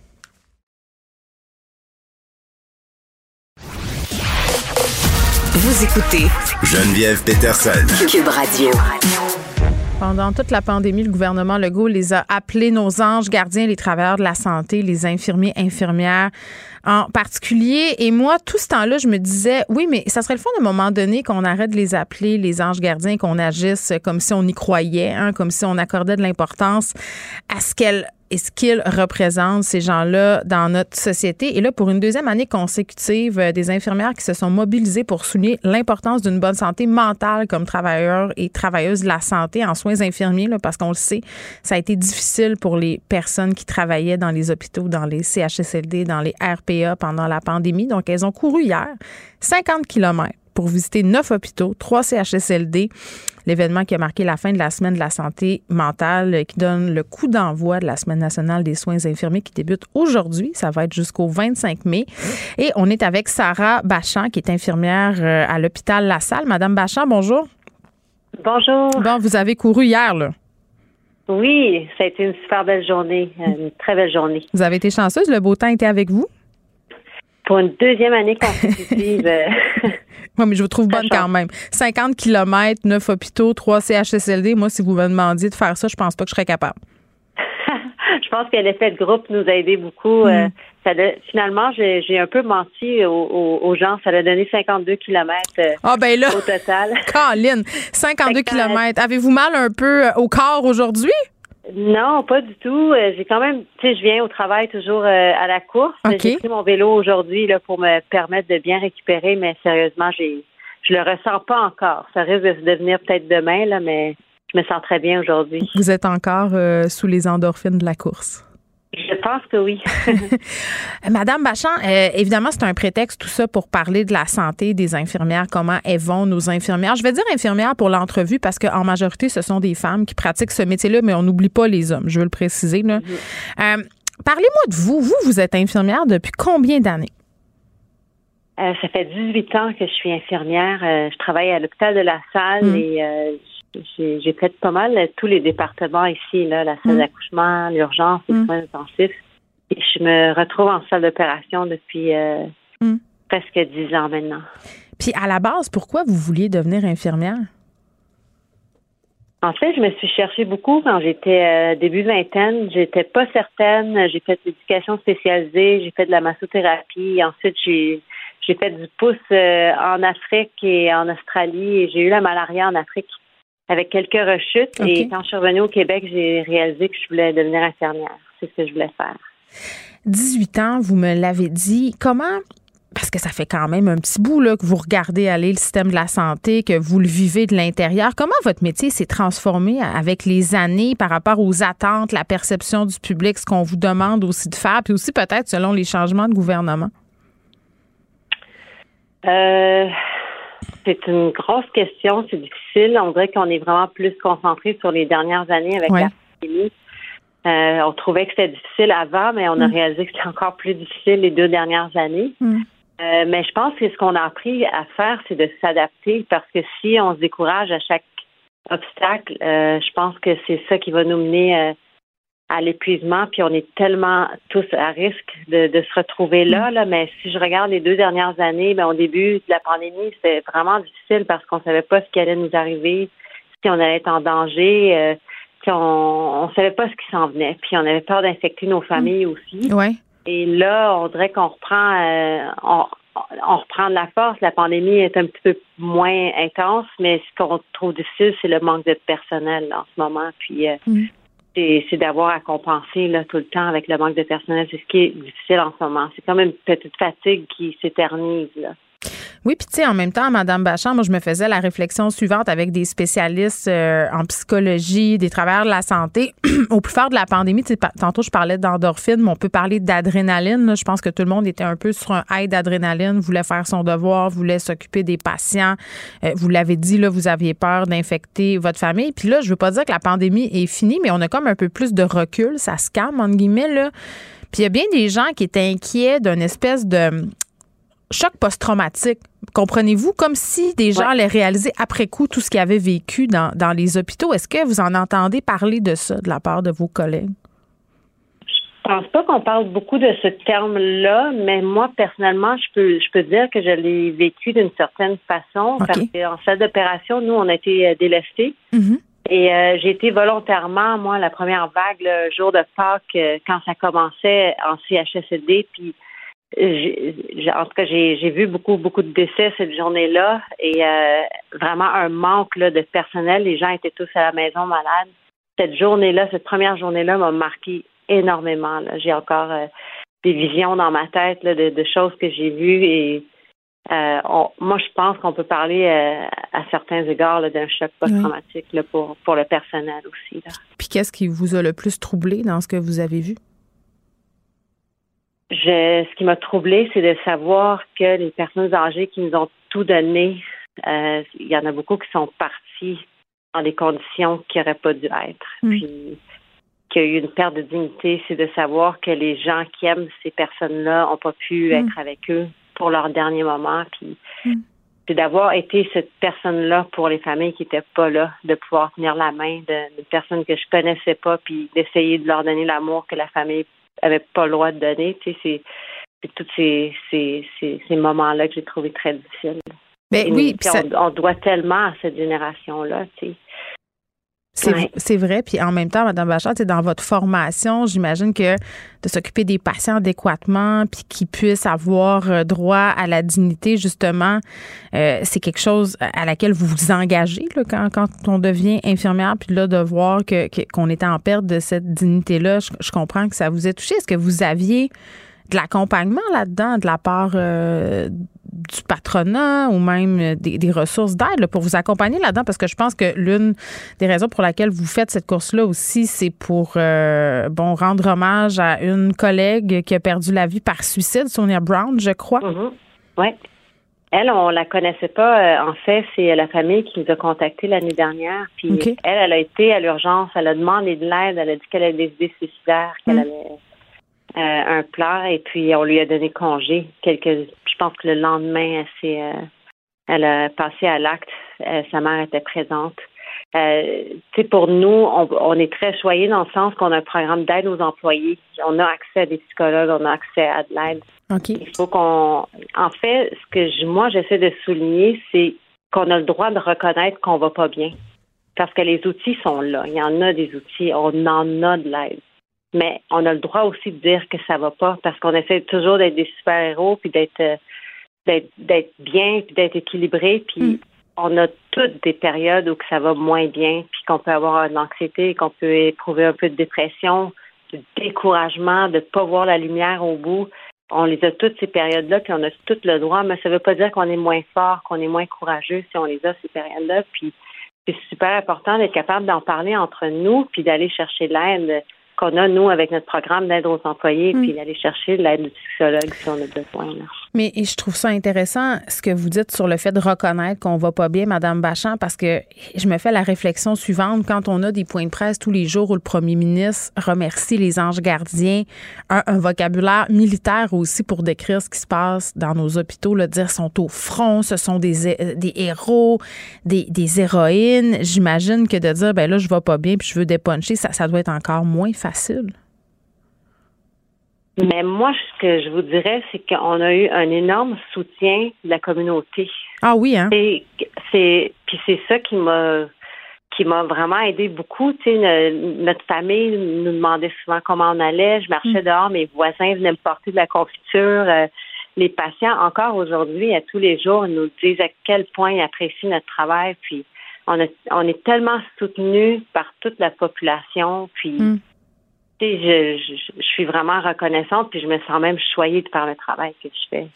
Je, me dis, wow, dans une pandémie, dans un moment où personne ne savait trop au début comment s'y prendre, hmm. euh, personne n'a été parfait. on a, on a fait du mieux qu'on pouvait, tout le monde, je pense. Mais je me sens vraiment choyée d'avoir pu participer à ça, puis de pouvoir aider un peu là, dans cette situation très difficile. Puis en même temps, quand on voyait pendant la pandémie, parce que vous me parlez du sport de la population, je suis contente d'entendre que vous vous sentiez soutenu par la majorité, ah mais on avait quand même une certaine partie de la population qui respectait pas les consignes euh, au plus fort de la pandémie. Il y avait même eu une campagne de pub là-dessus, là, sur le fait que quand on dérogeait, ben, c'était les infirmiers et les infirmières, entre guillemets, qui payaient pour ça. Oui. Mais on dirait que ce qui est venu plus me chercher, hmm. c'est quand je voyais, disons, des articles qui étaient publiés sur des décès, puis que je voyais des gens qui riaient de ça ou qui, ah oui, hein, qui, croyaient pas. la situation. Ça, hmm. ça venait me chercher. Fait que j'ai décidé de, d'essayer de, plus les, les voir, ces hmm. commentaires-là. Mais j'ai essayé de ne pas me concentrer sur les gens qui croyaient pas, puis plus me concentrer sur les gens qui, qui nous soutenaient parce que c'est, c'est ce qui m'aidait moi, tu sais, à, à passer à travers. Puis essayer de rester le plus positif possible parce que je sais que je peux pas contrôler comment les gens sentent. Tout ce que mm. je peux faire, c'est contrôler comment moi je réagis à leur réaction. Puis on a beaucoup parlé du temps supplémentaire obligatoire. C'est au cœur de la réforme de la santé euh, mise l'avant par Christian Dubé, là, que ça soit plus un modèle de gestion utilisé justement pour gérer des établissements. Parce que les, infirmières étaient tannées à juste titre. Là. On a beaucoup parlé de la conciliation travail-famille euh, pour ces personnes-là. Est-ce que vous en connaissez, vous, des infirmières qui ont lâché la profession pour justement pouvoir vivre une vie normale, puis aussi peut-être pour préserver leur santé mentale? Je connais plus des infirmières qui ont laissé le milieu public pour aller ah vers le hein? privé. Oui, c'est beaucoup plus. Tu sais, j'en ai vu sur les réseaux sociaux quitter pour euh, une autre profession, mais moi, ce que j'observe dans les gens que je côtoie, c'est plus de laisser le public pour le privé. Euh, nous, en salle on fait de la garde, puis des fois, la garde, c'est dur. On se fait appeler au milieu de la nuit pour des, des césariennes, des appendicites, euh, des, des, hémorragies digestives. Puis mm-hmm d'en faire une par semaine, ça va, mais quand on est qu'on en prend une de plus, puis on fait deux, trois gardes dans la même semaine, ça vient ça vient difficile parce qu'on doit travailler quand même le jour. Donc ça peut euh, le manque de personnel a vraiment un gros impact sur notre santé mentale, puis je peux comprendre pourquoi les infirmières peuvent quitter le milieu public pour aller vers le, privé. On a beaucoup dit qu'on voulait revaloriser la profession. Comment on donne le goût aux jeunes d'aller étudier en soins infirmiers parce qu'on manque d'infirmiers, d'infirmières, Madame Bachand? Moi, je leur dirais que notre métier, c'est vraiment le plus beau métier. Je, j'ai aucun regret d'être devenue infirmière. J'ai aucun regret de, me retrouver où je me retrouve aujourd'hui. Et je me sens vraiment choyée d'être une infirmière aujourd'hui et de pouvoir faire la différence là, chez les gens qui sont vulnérables, malades et qui ont besoin de nous. Quand vous arrivez chez vous, vous êtes fière? super fière. Mes enfants aussi. Mes enfants disent à tous leurs amis que leur mère euh, aide les gens malades. Mm. Et puis, ça me touche beaucoup. Merci, Madame Bachand, d'avoir discuté de tout ça avec nous. Sarah Bachand, qui est infirmière à l'hôpital La Salle, une deuxième année de course pour des infirmières qui se sont mobilisées pour souligner l'importance d'une bonne santé mentale comme travailleur ou travailleuse de la santé. Et c'est l'une des premières choses qu'on apprend quand on fait le cours des premiers soins. On nous dit euh, si on va pas bien, on peut pas aider les autres. Donc, je pense que ça dit tout. Merci, Madame Bachand. Merci beaucoup à vous. Bonne journée.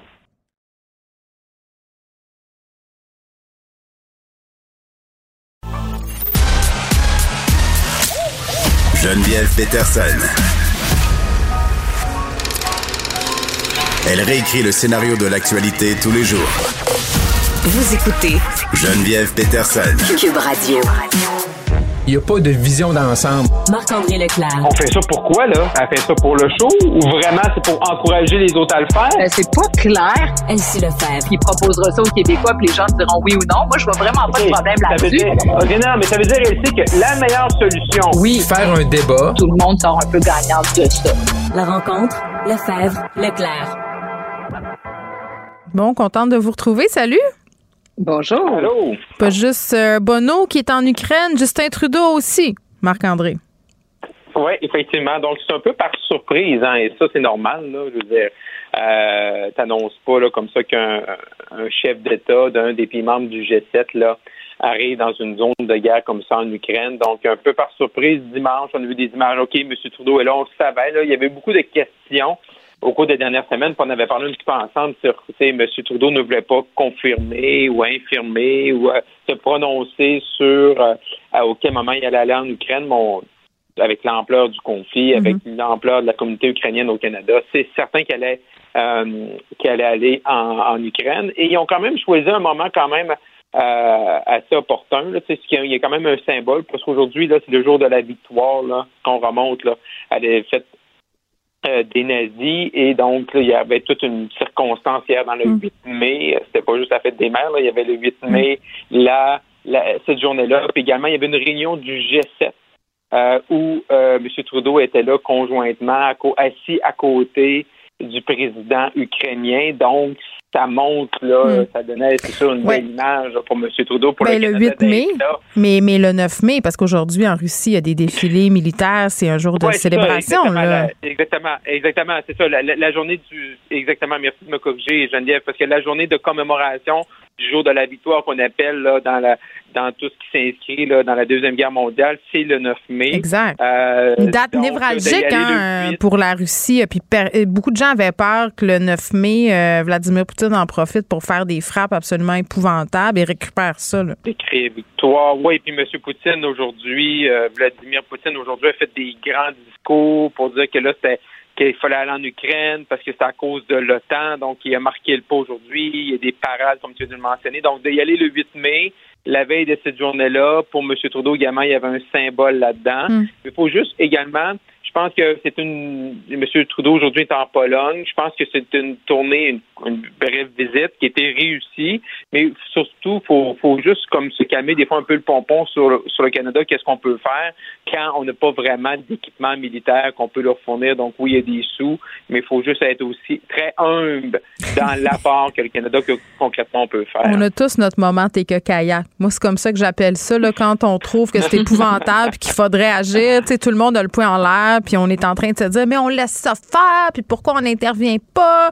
Mais c'est plus compliqué que ça. Puis surtout, ben il faut avoir les moyens de ses ambitions. Je pense que tu fais bien de le souligner, Marc-André. Tout seul, on vaut pas grand chose. Oui, exact. Elsie, on va se parler d'étalement urbain et de changement climatique. J'ai envie de dire aussi peut-être changement de discours. Hein? Oui, ben oui, c'est ça. Donc, euh, lors des dernières élections municipales, il y a eu évidemment euh, tout un renouvellement. On a parlé beaucoup renouvellement de la classe politique, euh, des élus euh, qui n'ont pas fait carrière en politique municipale, des jeunes élus, des femmes aussi. Et donc, des grandes villes du Québec, il y a eu vraiment un changement. À Montréal, on l'avait vu avec Valérie Plante, mais bon, Catherine Fournier à Longueuil, Bruno Marchand à Québec, Stéphane Boyer à Laval, il y a aussi Drummondville, Granby, bref, là, l'Outaouais Charret aussi, Mhm. donc Gatineau, bref, euh, beaucoup de nouveaux maires et mairesses qui ont peut-être une vision euh, plus moderne, disons, de la politique municipale. Mm. Euh, moi, j'ai été élue en politique municipale, là, ça fait quand même longtemps, en 2007, je pense, et euh, 2008, 2009, et, et donc, tu sais, c'était encore des vieux monsieur, je m'excuse de le dire comme ça, là, ou vieille madame, là, mais en tout cas, euh, soit, je veux pas être sexiste, mais bref. Ah, les courriels rentrent, là, t'es faite. Ouais, c'est- ça. Mais tu sais qu'il y avait une, une vision de la politique municipale là, de des trottoirs, de l'asphalte, euh, on construit, euh, euh, puis tu sais c'était très des bancs de parc, on donne ça à des gens qui sont euh, tu sais des le commerçants de la place. Bref, il y avait pas une vision urbanistique, une vision d'aménagement du territoire qui était vraiment fondée sur ben, sur la science ultimement. Donc c'était vraiment bon au plus fort la poche. Et euh, tranquillement, pas vite, ça s'est transformé, puis il y a un nouveau discours. Et là, vraiment, ça s'incarne à l'échelle du Québec avec l'Union des municipalités du Québec. Ça va de Gaspé, comme je disais, un peu partout. Et là, ça, il y a comme un, un, un bras de fer possible. Il y, a un, il y a un bel euh, article dans la presse ce matin là-dessus où euh, chacun des maires prend la parole sur ces questions-là. Puis donc, la protection du territoire, là, c'est plus juste une mode. Puis euh, ça fait écho un peu à, à M. Bonnardel, le ministre, quand la semaine, euh, il y a quelques semaines, il nous a dit, ah ben là, euh, c'est pas tout le monde, là, tu sais, par rapport au tramway de Québec, c'est pas tout le monde qui a envie d'être dans une tour, puis euh, ces gens veulent leur bungalow, là, tu sais, c'est, c'est juste une mode, finalement, tu sais, de lutter contre l'étalement urbain. Ben, Là, ben, les maires viennent lui dire non, non, non, non, non, non. Et l'en- et l'enjeu politique en terminant que ça, ça amène, c'est que le financement du monde municipal est beaucoup basé sur les taxes foncières. Donc, euh, c'est pour ça que les villes veulent développer des nouveaux territoires, donc ajouter des nouvelles maisons qui vont générer des taxes municipales, euh, des nouvelles infrastructures, comme tu sais, c'est un gros centre d'achat, s'implante, mais là, c'est des grosses taxes municipales. ouais. Et donc, euh, là, ben, il va falloir trouver une nouvelle, nouvelle façon de financer les municipalités. Ben, ma si veut question, que c'est ça. c'est. Elle- C'est ça. Ça pourrait être quoi? Parce que j'imagine qu'il y a des gens qui réfléchissent à ça depuis une couple d'années, là, parce que visiblement, on s'en va vers ça. C'est la densification, c'est un problème, euh, puis c'est plus tellement à la mode, là, même que ça fait désormais partie des chevaux de bataille de nos politiciens. Mais comment on finance nos villes? C'est pas avec les taxes euh, foncières?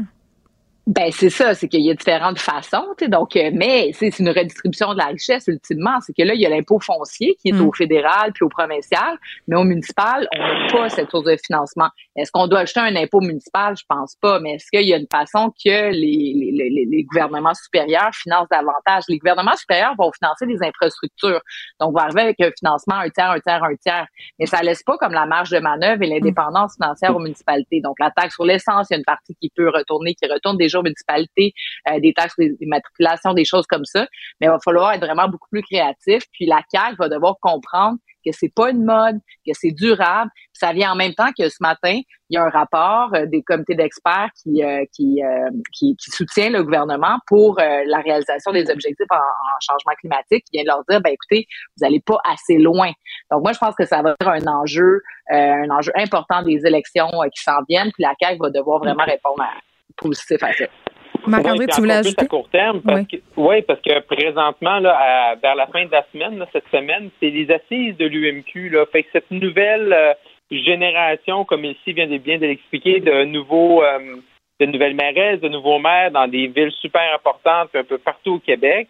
Euh, on va voir aussi, là, parce que les politiciens, là, c'est déjà dans l'horaire, là, vont aller là, euh, dans les prochains jours là, rencontrer, faire des discours aux gens, de, aux, euh, aux maires, aux élus, aux préfets, tout ça, à l'UMQ. Donc, ça va être intéressant déjà, là, même avant la campagne électorale, ce sujet-là est sur la table, de voir là, du côté de Québec, là, à la fin de la semaine, comment ça va se passer, les assises de l'UMQ, qui est là un des grands rendez-vous là, Mm. euh, pour le monde municipal. là. Bon, ça n'a pas rapport Ouais. avec l'étalement urbain, euh, mais ça a rapport avec les changements climatiques. Elsie, hier, j'ai pensé à toi parce que j'ai sorti mon vélo électrique. j'ai vu ça. Il wow, faisait assez chaud dans les rues de Montréal et vous dire à quel point c'est plus facile de se déplacer en vélo. Là, juste aller chez le papa de mes enfants parce qu'il y a 100 000 sens uniques dans mon quartier. Là, je peux comme circuler comme bon me semble. Un vrai bonheur. Moi, j'ai- envie de faire la promotion du vélo électrique. C'est trop le fun. C'est trop le fun. Il y a des gens qui pensaient à s'acheter des scooters, là, tu sais, puis qui sont comme, ah, c'est cher, puis c'est à essence aussi. Le vélo électrique, c'est l'avenir et c'est la vie. Voilà. C'était mon plaidoyer. Mais, mais, euh, Geneviève, Mais- mais, mais tu fais bien. question, Oui, est-ce vas-y. que, est-ce que tu utilises, Geneviève, la, la fonction électrique? Est-ce que tu l'utilises ou c'est comme plusieurs qui disent, ben, moi, j'ai un, un vélo électrique, là, mais tu sais, c'est juste au cas où, là, tu sais, j'utilise euh, la fonction électrique tout le temps parce que c'est un fat bike électrique qui est fait pour la ville. Donc, tu peux pas vraiment avancer si tu n'as pas la fonction électrique.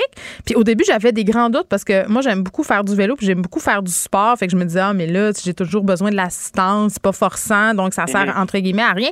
Mais non, tu peux le mettre euh, avec une aide relativement faible, donc tu pédales quand même. Puis, Mais, mais c'est vraiment grave. Puis oui, je m'en sers. Puis pour faire les courses, écoute, j'ai même des petites sacoches sur le côté, là, une vraie madame. Là. Tu peux remplir, tu mets du vin, tu mets des patates. Non, non, écoute, c'est rien de trop beau pour la classe ouvrière. Là. Moi, je, je trouve non, mais tu fais bien d'en parler. Oui.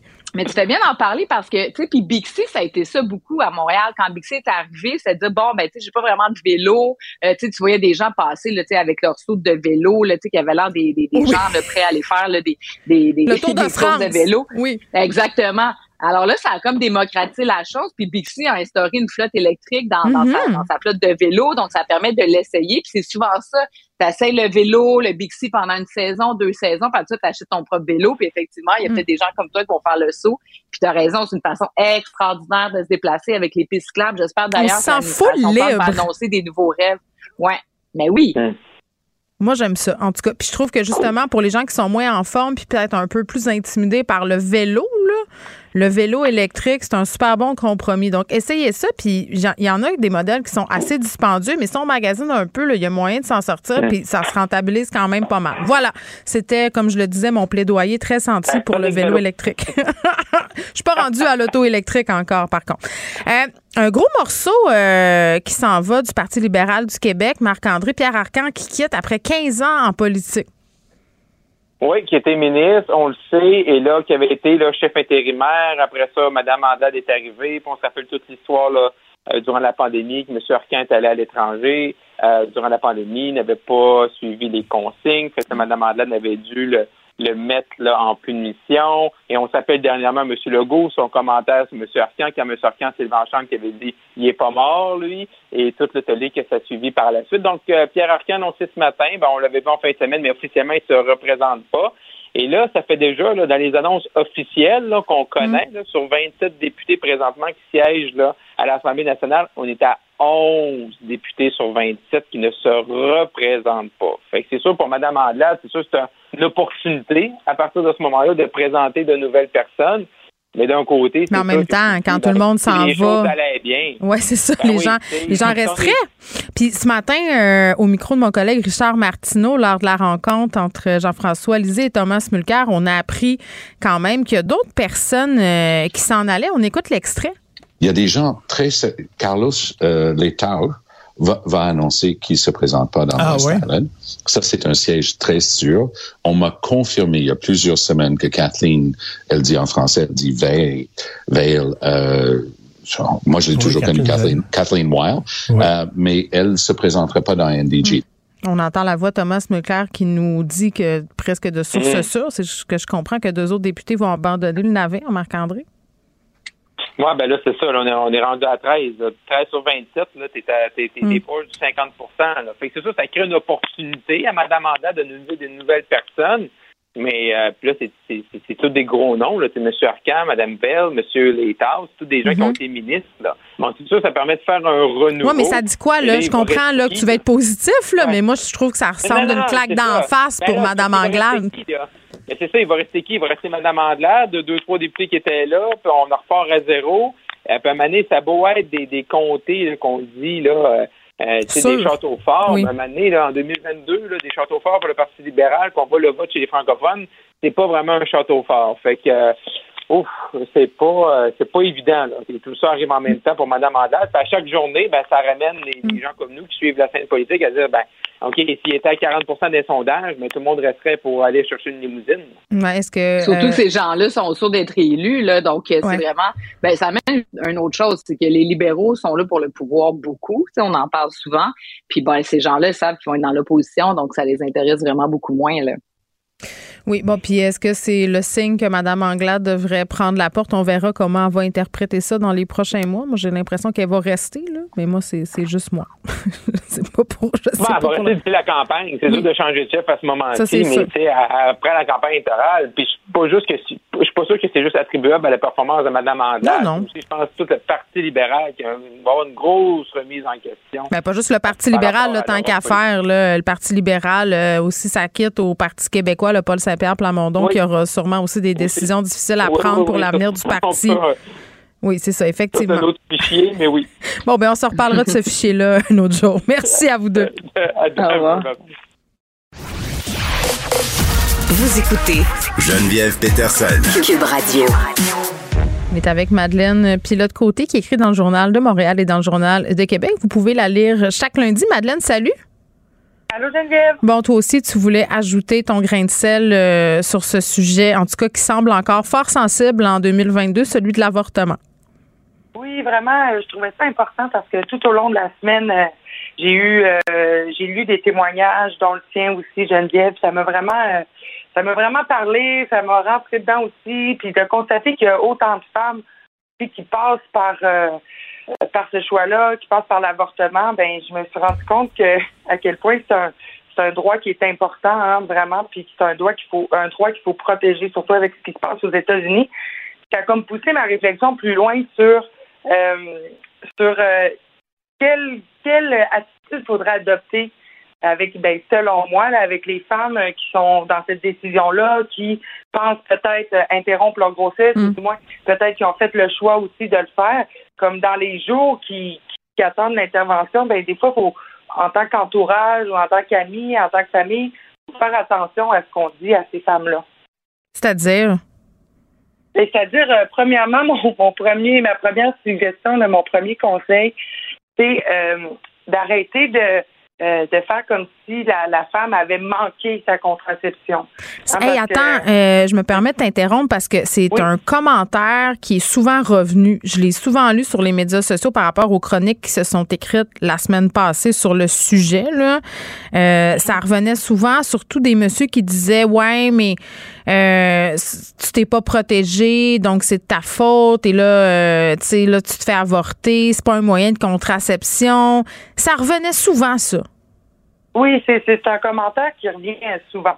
Bon, on va s'entendre que le bon le fardeau de la contraception, il repose souvent sur l'épaule les épaules des femmes. C'est vrai. Que, si tu veux pas être enceinte euh, tout de suite ou même si tu veux jamais l'être, ben, c'est quand même à chaque mois, il faut que tu réussisses ta contraception. Puis pour ce faire, mais souvent, ça va, ça va être la pilule contraceptive chaque jour. Faut pas que tu oublies de prendre ta pilule. Sinon, même avec euh, les condoms, avec la pilule, avec le stérilet, il n'y a aucune méthode de contraceptif qui est efficace mm. vraiment à 100 Mais non, moi, je, je, racontais un peu dans ma chronique, Madeleine, que j'avais pris rendez-vous pour un avortement. J'avais déjà deux enfants. J'ai pas précisé euh, dans le texte, parce que c'est pas des affaires du monde, si j'utilisais un moyen de contraception ou pas, mais j'étais sous pilule à ce moment-là. Puis j'ai tombé enceinte quand même. Là, c'est pas... Euh, c'est un ben, scénario qui se produit souvent quand même. Là.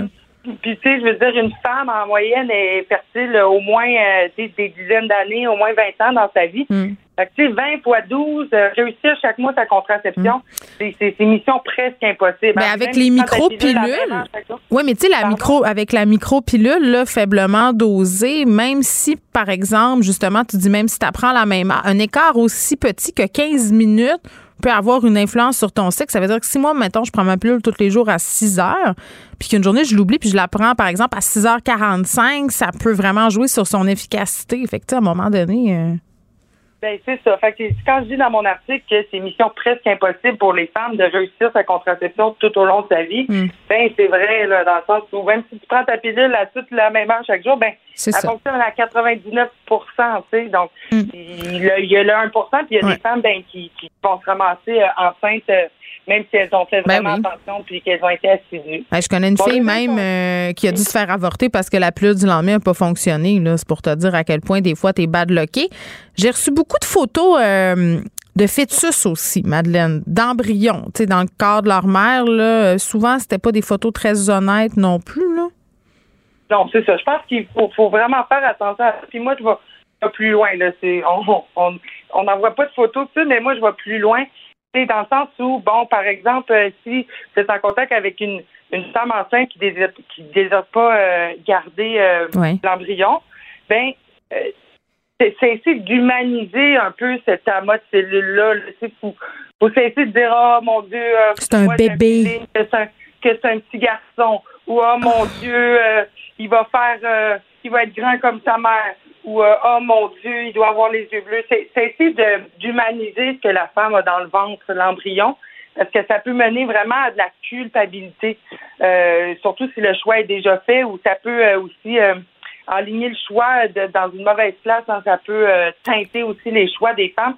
Faire vraiment attention parce que ce n'est pas un bébé avant le jour de la naissance. On s'entend là-dessus. Ben, attends, on s'entend là-dessus. Je veux dire, un bébé de 8 mois dans le ventre de sa mère qui est viable, c'est pas la même chose qu'un embryon de 4-5 semaines non plus. Là. Je veux dire, je pense qu'il faut pas avoir peur d'appeler un chat un chat. Non, exact, mais dans le fond, il y a l'embryon dans les premières semaines. Ensuite, ça se transforme en fœtus. C'est ça. C'est vraiment à la naissance que ça va devenir un bébé.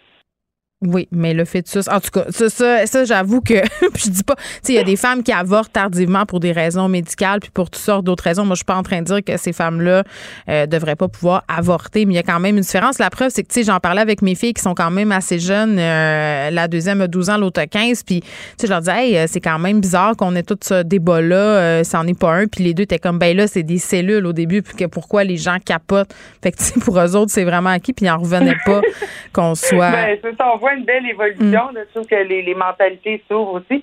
c'est, bien de constater que même dans, notre jeunesse québécoise, ben, on a des, euh, les jeunes ont déjà réfléchi à cette question-là, ou du moins qu'ils en mm. entendent parler. Hein, Ça mm. peut les aider à réfléchir. moi, j'ai une amie euh, qui a été enceinte sans le savoir, là, puis c'est vraiment vrai. Moi, je pensais pas que ça se pouvait, quelque chose comme ça. Puis elle s'est faite avorter tardivement. Euh, elle a dû aller aux États-Unis pour le faire. Euh, en passant, là, c'est l'assurance maladie qui paie, mais t'envoie par avion dans une, une, clinique américaine qui pratique les avortements tardifs. Puis elle me racontait que c'était une clinique qui était possédée par des organismes anti-choix qui ont essayé de lui faire oh. changer d'idée pendant deux semaines. Oh oui, c'était épouvantable. Est encore, ça fait très, très longtemps que ça s'est passé. Là. Je sais pas si. Euh, bon, cette histoire-là est encore d'actualité, mais est encore traumatisée de ça, mon ami. C'est parce qu'elle était enceinte de ben, plus de cinq mois. Ben, c'est c'est mm. sûr que ça doit être c'est jamais on fait jamais ça de gaieté de cœur euh, Non, c'est épouvantable. Non, c'est ça. Donc, tu sais moi quand j'entends des gens dire que la c'est un moyen de contraception euh, pour certaines femmes, j'en reviens jamais. Euh, Madeleine, il y a des il y a des joints de potes vraiment très très forts qui circulent en ce moment qui sont contaminés aux opioïdes. Ouais, il faut vraiment faire attention, il y a eu un cas euh, de quelqu'un qui aurait euh, inhalé à Montréal la fumée de cannabis. Il y aurait eu des opioïdes là-dedans, c'est ce que c'est ce qu'on soupçonne, puis bon, ben, ça amener à, des complications et tout. Donc, faire vraiment attention. Euh, si vous achetez du cannabis illégalement dans la rue, là, présentement, faire vraiment attention. mais moi, je, je vais plus loin. Tu sais, on se rappelle, il y a en, le 1er janvier 2020, l'âge légal pour acheter du cannabis à consommer au, au Québec est passé de 18 à 21 ans. Puis, euh, suite à cette nouvelle-là, des, des opioïdes dans le cannabis, euh, qu'il y aurait dans le cannabis mm. présentement, dans le cannabis qui est vendu dans la rue, et je me suis, euh, je me suis comme demandé pourquoi on avait fait passer cette mm. l'âge légal de 18 à 21 ben, ans. C'est poche. Les jeunes vont dans la rue pour s'en procurer au lieu d'aller à SQDC, donc ils s'exposent à des risques?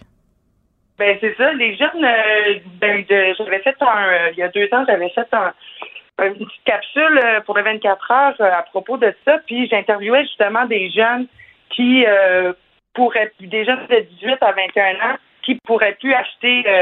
C'était comme dans les, prochains jours que ça allait passer à 21 ans. Puis ils disaient, mm. moi je vais consommer quand même là, c'est ben, certain. Je vais me retrouver à devoir consommer du cannabis de rue.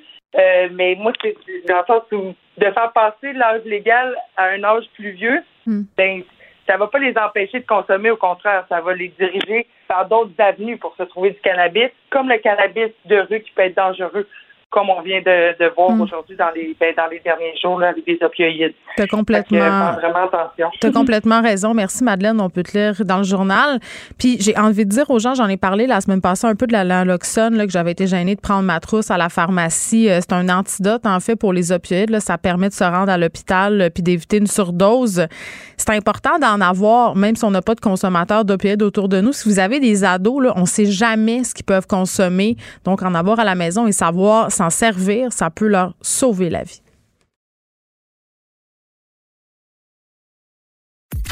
Geneviève Peterson. Brillante et éloquente, elle expose toutes les facettes de l'actualité. Cube Radio. Cube Radio. En direct à LCN. 14h30, c'est le moment d'aller retrouver notre collègue Geneviève Peterson. Salut Geneviève. Salut Julie. On va se parler cet après-midi de liberté universitaire parce que oui, ça a fait les manchettes là, au cours de la dernière année avec le mot commençant par la lettre N euh, qui avait été euh, prononcée par une, enseignante à l'Université d'Ottawa. Et euh, Québec a déposé un projet de loi, projet de loi 32, pour donner davantage de liberté intellectuelle aux enseignants dans les universités du Québec. Et c'est loin de faire l'unanimité en ce moment. Est-ce que toi, tu avais vu ça venir? Bien, euh, l'encadrement de la liberté académique, c'est un sujet qui est dans les cartons quand même depuis, euh, bon, tu le dis, là, ce qui s'est passé à l'Université d'Ottawa avec le professeur euh, lieutenant Verouchka Duval, mais, mais pas que, hein, mm-hmm. parce qu'on a ce type d'histoire-là qui ont défrayé la manchette. ça a été le cas à l'Université McGill. Bon, on a plusieurs exemples avec le mot en haine, mais aussi avec certaines œuvres littéraires qui sont enseignées dans des départements, là, des étudiants qui ont des sensibilités. Puis parfois, ça a mal viré, comme on dit en bon québécois. Ça a donné lieu à des phénomènes de, phénomènes, pardon, de tribunal populaire où des profs, par exemple, ont vu révéler leur adresse sur la place publique. Et à un moment donné, c'est tellement devenu médiatisé que le gouvernement Legault s'est emparé de cette question-là et s'est dit, ben coudon, là, si les universités sont pas capables de gérer ça, est-ce que ça serait pas une bonne idée de passer une loi pour protéger justement cette liberté académique-là? Mm-hmm. Parce que ce qui était invoqué dans la foulée de tous ces événements-là euh, par certains professeurs, c'était de dire, ben coudon, il faut avoir le droit d'enseigner les concepts qu'on veut enseigner, avoir le droit d'enseigner les ouvrages qu'on veut enseigner sans avoir peur des, des, conséquences, des répercussions. Puis j'en avais parlé avec Madame Danielle Mécan quand j'ai tourné le documentaire Le Tribunal populaire parce que euh, même si beaucoup de profs sont, sont très, entre guillemets, vocaux sur les médias sociaux, même dans l'espace public, sur la peur qu'ils ont par rapport à cette liberté académique-là, il faut quand même dire, Julie, puis ça, c'est important de le souligner, c'est qu'il y a une grande quantité de profs qui sont pas trop d'accord avec ça, tu sais, qui se disent ben là, écoutez, là, moi j'enseigne absolument ce que je veux, quand je veux, à qui je veux. Euh, moi, ça fait 40 mhm. ans que je suis prof, j'ai jamais eu ce problème-là. On s'adapte, on jase avec nos étudiants, ça passe très bien. Et ce n'est pas au gouvernement à venir s'ingérer dans les affaires universitaires. Donc ça, c'est quand même. En même temps, je dis, moi j'avais parlé à Alexandre Cloutier qui, a mis de l'avant les, grandes lignes de ce projet de loi-là en disant les, les professeurs dans les universités, dans le cadre de leurs cours, mhm. doivent pouvoir dire à peu près tout ce qu'on peut dire. Évidemment, ça doit se passer dans un, mhm. Dans un cadre d'enseignement universitaire. Et c'est un peu là que le bas blesse, parce que dans le fond, il faut que tu puisses dire ce que tu veux dire mhm. en autant que ça se passe dans ton cours. Ben, est-ce que c'est ça que tu as compris, toi? Ben moi, ce que j'ai compris, c'est qu'on a une grande quantité de profs qui trouvent qu'en ce moment, c'est totalement possible de le faire dans, nos classes. Donc, est-ce qu'il y a un peu d'exagération sur la menace euh, et la censure dont seraient victimes les profs d'université? Moi, j'aurais tendance à dire que oui, c'est les échos que j'entends du milieu universitaire euh, assez souvent. En même temps, il y a eu des situations malheureuses. Est-ce que une loi, passer une loi, c'est c'est la bonne avenue. Moi, c'est un peu ça que je remets mm. en, considération, si on veut. Là, c'est une loi, bon, projet de loi 32, 11 points. Puis le diable est dans les détails. La Fédération des profs aujourd'hui qui disait, ben nous, on va présenter des addenda parce qu'en état euh, tel qu'elle est, là, euh, ça pourrait faire plus de mal que de bien. Moi, je pense que depuis le début dans cette histoire-là, c'est d'encadrement dont ont besoin les profs. Puis il faut pas oublier les chargés de cours aussi là-dedans. J'ai l'impression qu'il y a bien des profs qui ont l'impression d'être un peu laissés à eux-mêmes, tu sais, par leur faculté. Ben, euh, oui, tu parlais de l'enseignante à l'Université d'Ottawa. Ben elle avait été carrément abandonnée par, par le recteur de l'université. Bien, elle avait même jamais été rencontrée. Tu sais, je veux dire, elle a été retirée de son travail sans être rencontrée. Puis là, moi, j'ai, mm-hmm. c'est très, très personnel. C'est une opinion, bien entendu, mais c'est sûr que si des profs sentent qu'ils n'ont pas l'appui de leur faculté, si les chargés de cours, les profs se disent, bien, on n'a pas de directive claire de la part de nos universités en général, de notre faculté en particulier, bien, la tentation de s'auto-censurer pour certains, là, pas la majorité d'entre eux, mais pour certains, peut devenir une voie, entre guillemets, plus sécuritaire. Tu sais, de se dire, hey, moi, Julie, là, j'ai-tu envie de vivre ça, là, ce qui s'est passé à l'Université mm. d'Ottawa? J'enseigne tel titre cette session-ci regarde, pour pas me ramasser dans une situation, je vais en prendre un autre. Et c'est qui qui paye pour ça? Au final, ben, ce sont les étudiants qui n'ont pas droit peut-être à l'enseignement euh, de qualité pour lequel ils ont payé, il faut bien le dire. Là. Donc, je ne sais pas, moi, si passer une loi... Alors, euh, tu penses que ça passerait pas nécessairement par une loi? Non, moi, je pense que c'est un, encadrement, un, accompagnement. défini. Oui, je pense pas que l'université qui s'ingère, le, gouvernement, pardon, qui s'ingère dans les affaires de l'université, c'est une très, très bonne chose pour la démocratie. Il faut jamais oublier que selon le gouvernement en place, les choses peuvent diamétralement changer. Là, c'est la CAQ. Demain, ce sera quel type de formation politique? On le sait pas. Donc, moi, ça, ça ouvre une porte que je trouve inquiétante. Je trouve que c'est une pente très, très glissante et qu'on devrait laisser le soin aux professionnels de l'éducation de se donner les balises euh, qu'il juge en fait acceptable. Geneviève, merci beaucoup. Bon après-midi à toi. Bye bye.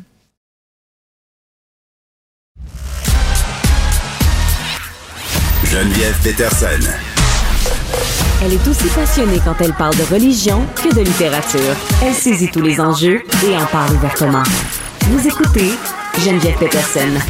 Gabriel Caron qui est avec moi en studio. Salut! Et Gab, tu as regardé euh, mes stories sur Instagram, euh, mon vélo électrique ainsi que mon chien, parce que j'ai un banc de vélo pour chien.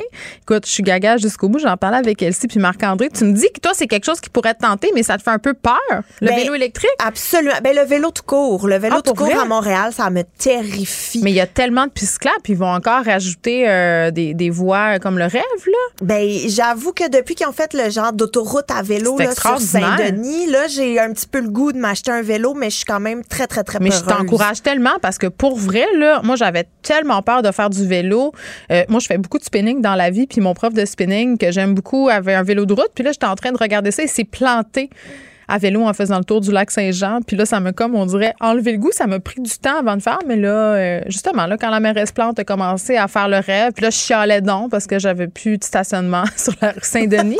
non, mais l'essayer, c'est l'adopter, hein, comme les rues piétonnes. Ben, j'avoue que j'ai le goût. Puis si mais jamais. Viens essayer le mien. Mais c'est ça que j'allais dire. Si jamais je m'achète un vélo, Geneviève, je vais venir emprunter ton chien pour y faire faire des tours de vélo parce que je trouve que c'est le truc le plus cute Elle a des petites lunettes de soleil pour protéger ses yeux du vent. Puis c'est cher, un vélo électrique, mais.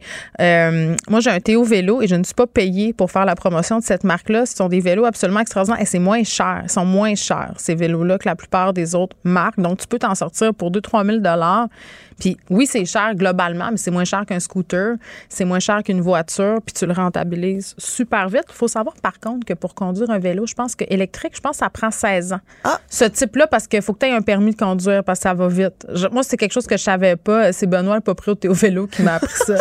mais bon, voilà. Euh, c'est mon second plaidoyer euh, pour le vélo électrique. Ben. Aujourd'hui, je suis en lune de miel printanière. Ben oui, j'aime ça. ça te va bien. tu me parles d'une maman qui est devenue virale à cause de ses triplets, ben avoir des triplets en soi, c'est un motif de viralité. Ben déjà en partant, je veux dire moi des triplets, ça me terrorise là, dans le sens que si on m'avait appris que j'étais enceinte de triplets, qu'est-ce que t'aurais fait? Ben j'aurais eu un petit moment de panique là. Moi moi-même des jumeaux. Ben oui, des jumeaux aussi. Moi, il y en a plein dans ma famille, fait que c'était une crainte réelle. J'avais très peur, surtout à mon dernier, puisque plus on est vieille, plus on a le risque entre guillemets d'avoir des grossesses multiples. Ah ben ça je savais pas, mais moi mm. mon chum avait tellement peur que quand on a fait la première échographie, il a demandé à la technicienne comme t'es tu peux-tu faire le tour de l'utérus au complet pour être oh, sûr qu'il n'y en a pas qui se cache? Qui se cache en arrière? Oh my God. Oui, oui, oui. C'était une vraie, une vraie phobie. Mais cette madame-là, donc, a eu des triplés et identiques. Donc, ces trois bébés sont pareils. Tu sais, un bébé naissant, là, tu dors pas. Imagine trois bébés pareils, naissants. Tu sais ce qu'ils disent, hein, ces parents-là, c'est qu'ils dorment pas en même temps puis ils n'ont pas nécessairement faim en même temps. Donc, qu'est-ce que tu fais? Là, tu sais, deux jumeaux, OK, c'est correct, t'es deux parents, mais trois, t'es en infériorité numérique. Là. Et tu manques une paire de bras, c'est ça. Et en fait, euh, la maman, elle, quand elle a appris qu'elle allait avoir des triplets, sa crainte principale, c'était de pas être capable de les différencier. Et c'était vraiment là, hein? une vraie peur qu'elle avait parce que, ben justement, s'il y en a un, par contre, que, par exemple, qui a des allergies, l'autre qui en a pas, puis là, t'es pas capable de les différencier, tu manques de sommeil, fait un mois que t'as pas dormi. Donc, elle cherchait des solutions pour être capable de les différencier. Et il y a une infirmière qui a suggéré, ben, mets un petit bracelet. Mais elle n'était pas d'accord. Elle a dit un bracelet, ça s'enlève, ça se brise, peuvent s'étouffer. Je suis déjà assez stressée de même. Je vais pas me rajouter euh, un stress. Et là, c'est quoi, les effets tatoués? Non, mais ça, c'est une. Euh, moi, je savais pas que ça existait, mais c'est une option qui est ressortie. Tu mais voyons donc! Tu peux leur faire euh, tatouer un petit grain de beauté. Tu sais, pas un signe chinois, là, on s'entend, mais un petit grain de beauté comme ça. Chinois. dans le moi, j'aurais fait ça, un signe chinois, dans le front. Euh, tu sais, les traces de lèvres ou un petit code barre, ah peut-être, en tout cas. Libre, libre à vous, là, les parents de triplet. Mais c'est une option qui était ressortie, donc un petit tatou. Mais bon, ça y tentait pas. Puis là, il y en a plein qui disaient, tu sais, un truc physique, la forme d'une oreille ou la forme d'un et la narine et tout. Mais tu sais, encore une fois, je reviens avec. Bien fatigué, là ça s'oublie facilement. Ah, l'oreille un peu plus pointue, là. ouais, non, à 3 heures du matin dans le noir, là, pas tant. Mais non, c'est ça. Puis aussi, on le sait que les bébés, ça change tellement rapidement qu'une fois, d'une fois à l'autre, ça se peut que, bon, ça allait changer. Donc, elle a trouvé une idée et c'est pour ça qu'elle est devenue virale parce que elle a partagé son idée sur les réseaux sociaux. Mm. C'est que ces bébés ont un code de couleur. Des vêtements? Les vêtements, oui, mais ils ont aussi chacun un gros orteil peinturé avec du vernis, avec leur couleur assignée. C'est bien cute! C'est adorable, mais c'est aussi tellement intelligent parce que il y a pas de danger qu'ils s'étouffent, il y a pas de danger qu'ils perdent. Il a pas de danger qu'ils mangent parce que c'est sur le pied. Ben, ils sont quand même assez flexibles, des bébés, mais, pas pour longtemps. C'est pas, oui, c'est ça, c'est pas, euh, c'est pas euh, dramatique. Donc, je trouvais que c'était tellement intelligent. Et là, évidemment, tout le monde a trouvé ça absolument mignon. Et elle disait que, bon, pour les urgences, principalement, c'est excessivement pratique, mais aussi pour tous les membres de la famille, parce qu'on s'entend qu'à trois bébés, ils ont eu un coup de main. Mais la garderie aussi, là, je sais pas si ils vont, là, mais, mais elle, se trompe-tu? Elle a-tu appris à les reconnaître? Ben, là, maintenant, ils ont 15 mois. Fait que, tu sais, les personnalités commencent un petit peu à sortir, mais elle avoue que quand même, là, il y a des moments où ce qu'elle les mélange encore. Après un an et demi, c'est complètement fou, mais elle dit qu'elle se, elle réalise rapidement quand elle a fait une erreur. Par exemple, si elle couche un bébé dans le mauvais lit, mais là, elle va voir tout de suite que, oh, il n'y a pas les mêmes techniques d'endormissement que le bébé qui est supposé être dans ce lit. Donc, elle est capable de les changer. Mais tu sais, je pense que toi et moi, on aurait bien de la misère à les différencier. Là, là, là, là, là, là, là, là. Il y a une autrice euh, québécoise euh, euh, qui a eu des quintuplés ça, c'est cinq, là. c'est cinq. cinq enfants. Son, prénom, c'est Mélissa. Mon nom de son nom de famille m'échappe. Je sais qu'elle publie à la Peuplade, mais elle, a largement documenté cette naissance-là sur les médias sociaux. Et moi, je regardais ça, puis il y avait vraiment un côté de moi qui se disait Waouh, cette femme est une sainte. En même temps, tu n'as pas le choix. Tu vas me dire, sont là, là. Mm-hmm. Mais tu sais, on parlait de l'avortement tantôt, puis du droit à l'avortement, puis je vais dire quelque chose d'épouvantable. Moi, je pense que si j'avais été enceinte de quintuplé, je pense pas que j'aurais mené ma grossesse à terme. J'aurais. Je. Non. Ben, je comprends, là, mais même, imagine, tu as déjà tes trois enfants, puis là, tu tombes enceinte de quintuplé, fait que tu passes de trois à huit. Oui, puis je suis pas en train de dire qu'elle aurait pas dû les garder. Là. je parle, non, non, non, moi, personnellement, ça m'aurait fait tellement peur au point où j'aurais peut-être possiblement pensé à me faire ma grossesse. À ce point-là. Là. Ben, je peux comprendre. Puis je pense que je suis dans ton équipe aussi. Surtout Parce qu'après, tu sais qu'ils ont des problèmes de santé aussi. S'ils sont trop nombreux dans l'utérus, il y a plus de chances. En tout cas, tu peux avoir des bébés prématurés aussi. C'est ça. Ben, elle a oh. eu des bébés prématurés, euh, Mélissa. Puis je pense qu'ils sont super en bonne santé maintenant. Là, mais quand même. Soit qu'elle a dû faire des très petits bébés ou qu'elle devait avoir une bédaine absolument gigantesque. Je pense que c'est toutes ces réponses. Je pense que c'est toutes ces réponses. J'ai un ami, Denis, qui a eu des jumeaux et avec sa femme, parce qu'il y a la question de l'allaitement aussi, là, eux, ce sont des Français. Ils habitent en France et là-bas, euh, bon, c'était pas autant la mafia de l'allaitement, mais quand même, il y a eu une certaine culpabilité de la part de sa conjointe de pas. Euh, Allaiter. Ben, de se dire qu'elle elle se sentait pas capable, en fait, ça lui tentait pas. Ben, je peux comprendre. Puis il disait, il stérilisait euh, des biberons à longueur de journée. Là. Ça avait juste pas de bon sens. Là. il faisait boire des bébés à la chaîne sans arrêt. Fait qu'imagine trois. Ben, imagine cinq. Ah non, j'ose pas, euh, j'ose pas imaginer. Donc, bravo euh, à ces mères d'enfants nombreux, tous à la fois. Oui. Parce que si les mères n'ont pas le don d'ubiquité, je peux te dire que les mères de jumeaux, de triplés, de quadruplés, de quintuplés l'ont. Merci, Gam. Salut.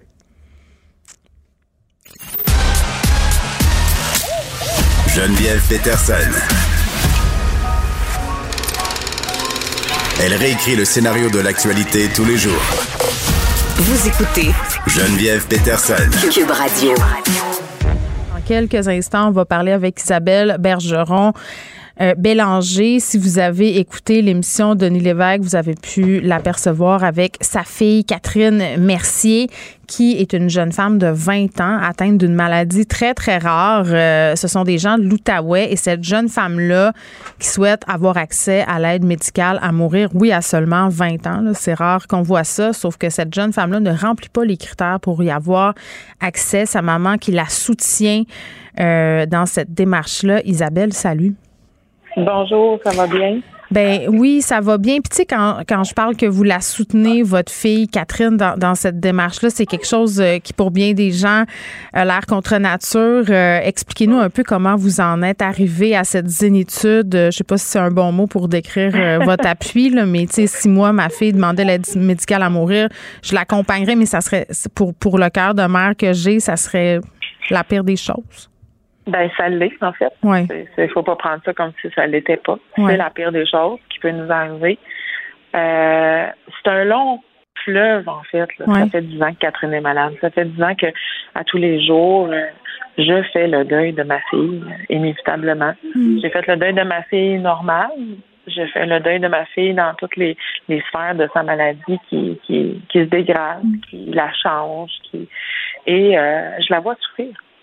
Et c'est là c'est là le, le, le gros l'enjeu, l'enjeu de, de, de, de, de me sentir pas apaisée, ce n'est pas non plus le bon mot, mm. mais de me dire, OK, ma job de maman, c'est de l'accompagner, mm. puis qu'elle puisse prendre soin d'elle. Euh, qu'est-ce que je vais avoir l'air après? Je le sais pas. Pour l'instant, euh, je dois tenir le fort, je dois être avec elle, je dois lui tenir la main, je dois pas la faire sentir coupable de partir. Je dois, je dois tout faire mon possible pour qu'elle parte dans, dans, dans le, la zénitude, dans, dans l'acceptation qu'elle hmm. est fatiguée. Elle est fatiguée de ça. C'est dur de, de, euh. trouver les mots. Vous, vous, avez parfaitement raison parce qu'on dirait que c'est pas assez pour, pour en parler. Puis il n'y a pas d'acceptation. C'est juste ce que j'entends dans ce que vous me dites, c'est la chose à faire. Qu'est-ce qu'elle a, votre fille? C'est quoi sa maladie? C'est un encéphalie d'Hashimoto, en fait. Et euh, elle est, euh, c'est son, son glande thyroïde qui s'est vidée à l'âge de 11 ans, en 2012. Puis les anticorps se sont multipliés fois des millions. Ils ont été gérés sa glande, pour sa glande thyroïde, mais que finalement, ça l'a euh, attaqué son cerveau. elle a fait une, une, première grosse crise de convulsion qui a duré 10 heures. Après ça, euh, c'était une succession de convulsions et ça l'a endommagé complètement tout son cerveau. Euh, Puis il n'y a pas de traitement pour ça? Y a pas, on ne peut pas guérir de l'encéphalite d'Hashimoto? C'est pas Hashimoto, hein, c'est vraiment Hashimoto. C'est ah, vraiment un, mauvais, mauvais terme qui a été dit. Euh, en fait, la maladie, elle est contrôlée. Le problème avec Catherine, c'est que sa tête, elle est tellement maganée qu'elle peut pas bien faire. Catherine est restée en hmm. sixième année. Euh, elle se souvient de qui elle était et elle sait exactement ce qu'elle n'aura pas. Et c'est ça l'enjeu aussi. Qu'est-ce que vous voulez dire? C'est comme si le temps s'était arrêté pour elle? Oui, oui. Le temps s'est arrêté, hmm. mais elle le sait qu'il continue. Ce qui veut dire qu'elle sait qu'elle ne conduira jamais, qu'elle ne pourra jamais aller en appartement, qu'elle ne pourra jamais avoir une vie normale, euh, sa vie tourne autour de j'attends, je suis assis sur le divan, j'écoute des émissions, puis c'est ça ma vie. J'attends que ma mère revienne de travailler. Puis il y a toujours quelqu'un avec elle. Moi, j'ai une bigénération depuis 2016. Mm. Puis c'est toujours j'attends, j'attends, j'attends, j'attends. Puis c'est des crises de convulsion journalièrement qui ne s'arrêtent pas non plus. c'est un mal-être incroyable qui ne fait qu'empirer. Parce que hmm. euh, Catherine a eu ses réseaux sociaux avant d'être malade. Fait qu'elle a vu l'évolution de toutes les petites années qu'elle avait en sixième année. Fait que ces petites années de sixième année sont rendues, ils ont été au cégep, à l'université, ils ont un travail, ils ont probablement une maison, ils ont probablement peut-être un enfant, ils ont fait des parties, ils ont fait. Et ça, Catherine a nos vivre jamais. Est-ce que vous vous rappelez la première fois qu'elle vous a parlé de ça, l'aide médicale à mourir, Catherine? C'est au mois de novembre. Quand elle était hospitalisée. Elle a toujours démontré un vouloir partir. Ça, c'était clair, net et précis. Catherine a essayé de se suicider à maintes et maintes reprises. Puis, euh, depuis dix ans, Catherine, en se couchant, m'a dit Maman, j'aimerais ça que tu m'aides à partir. Je suis fatiguée. Ouf. À tous les soirs, moi, je, partais de son lit en l'abordant, en lui disant Mais Catherine, il faut, faut que tu continues, il faut que tu restes. On va travailler fort, tu vas voir, ça va bien aller. Puis au mois de novembre, quand on a dû rajouter un quatrième anticonvulsivant, puis elle a un stimulateur du nerf elle a pris, elle a pris conscience que finalement, elle ne serait jamais guérie de cette tête-là qui ne fonctionne plus. Hmm. Et qu'elle vivrait dans ce malheur intense journalièrement de deuil qui ne, qui, ne finit jamais. Parce que là, ça ressemble à quoi une journée typique dans sa vie à votre fille? Ben, en fait, Catherine prend énormément de médication. Euh, alors, elle doit dormir beaucoup. Fait qu'une journée typique, elle se lève vers 10h, 10h30, elle prend sa médication. Euh, ça l'endort. Elle mange un petit peu. Fait qu'elle va se recoucher deux, trois heures certains. Euh, souvent, elle mange pas. Elle passe des journées sans manger. Elle va faire une, deux, trois, quatre, cinq convulsions. Elle va, après ça, elle va, elle va, elle va s'assurer à la table des fois avec nous, mais elle mangera pas. Mm. Euh, puis après ça, à 8h30, 9h, elle est couchée. C'est ça sa vie. Euh, quand on la quand on l'amène quelque part, c'est parce qu'elle va bien, mais souvent on va revenir parce que ça va moins bien été, parce que autant que dramatiquement, Catherine va pas bien, mais autant que quand elle est bonne humeur, qu'elle fait une activité qu'elle aime ou, ou qu'elle est en famille, qu'il y a trop de bruit, qu'il y a trop de son, qu'il y a trop, trop de stimuli, elle va faire une crise, il va mm. falloir s'en aller. Fait que jamais, jamais, les le bonheur est jamais là longtemps s'il est là. Mm. Puis elle a des frères, j'ai des jumeaux qui, ont, qui, ont, qui vont avoir 13 ans bientôt. Fait que, plus, ils ont toujours vécu avec leur sort comme ça. Euh, et, Catherine, maintenant, va voir l'évolution de Léo et Louis. Ça va être ça va être difficile pour elle, puis elle, le, verbalise, très bien.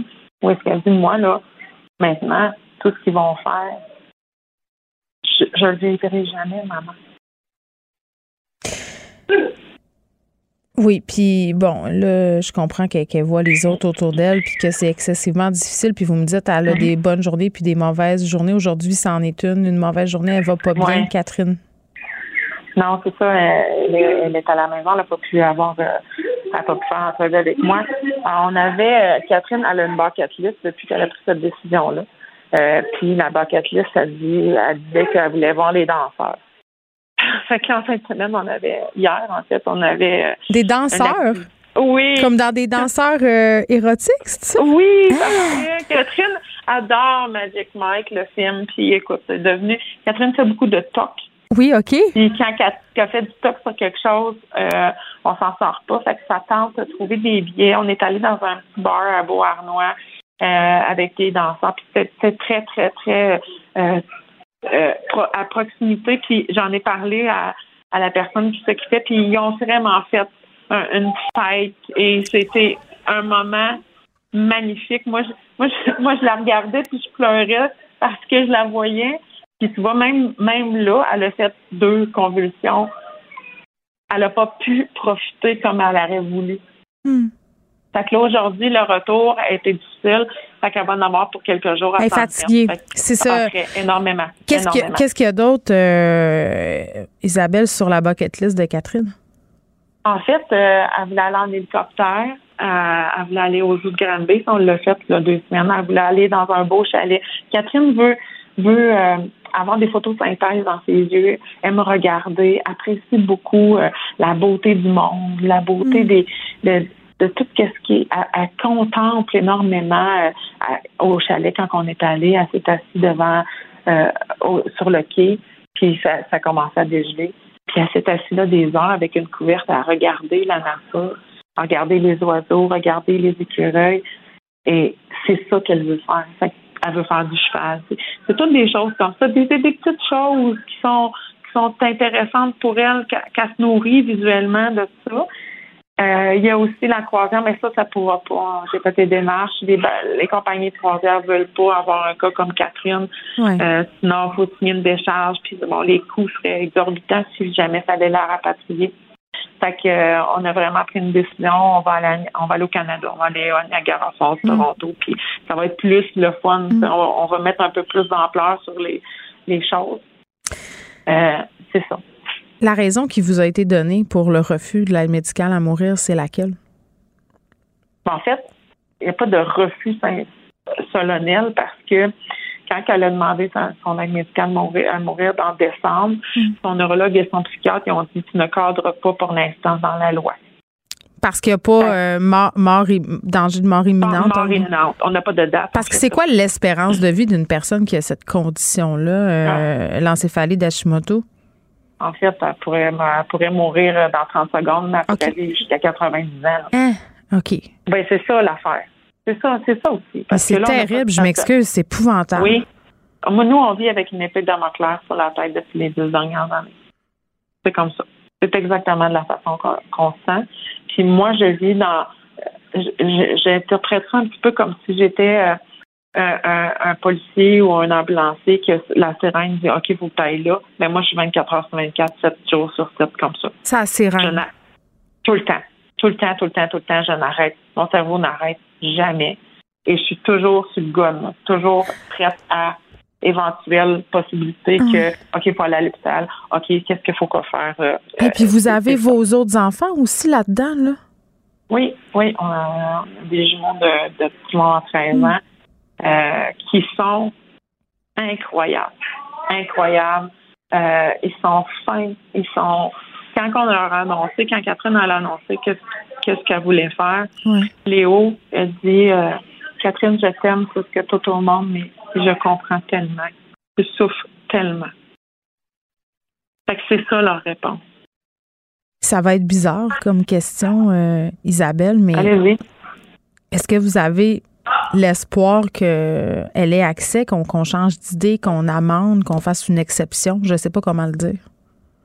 Qu'elle puisse l'avoir avant, avant, avant quelque chose, qu'on dise OK, oui. Oui. C'est la question? Oui. Euh, oui, oui, parce que je me surprends souvent euh, à, depuis les dix dernières années, à me coucher et à, implorer le Seigneur de venir chercher ma fille.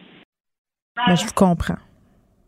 Puis, la peur du jugement, quand, quand on a pris la décision d'en parler, hmm. j'avais peur de me faire juger en tant que mère. Parce que je dois quand même continuer à aller chez le médecin avec les garçons, aller au hockey avec les garçons, puis avoir l'air d'une mère normale, puis pas passer ma vie à pleurer.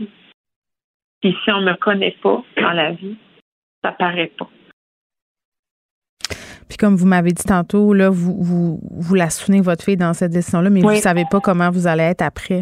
Ah, non, si ça se passe. J'ai aucune idée. J'ai aucune idée comment, quand son cœur va s'arrêter de battre dans mes bras.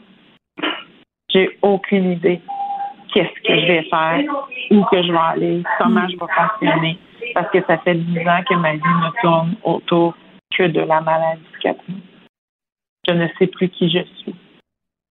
Va falloir que je me retrouve. Même si je vous disais que je comprends ce que vous vivez, ça serait pas vrai. Ça serait un mensonge. Je peux juste vous souhaiter la meilleure des chances d'être entourée comme il faut, puis je peux juste souhaiter à Catherine qu'elle ait le départ le plus doux possible pour vous. Oui, bien c'est ça dans le fond, parce que je sais qu'inévitablement, si on, attend, hmm. si elle est refusée, elle va finir par elle-même par mettre fin à ses jours et ça va être dramatique. Puis on a assez vécu de traumatismes comme ça. Je hmm. pense qu'on a le droit, elle a le droit, nous avons le droit de vivre ça dans l'amour, dans la sérénité, dans, dans, dans le respect de dire OK, ma grande, peux t'en aller. C'est fou, hein, parce que tout ça, toute cette loi-là, c'est pour mourir dans la dignité.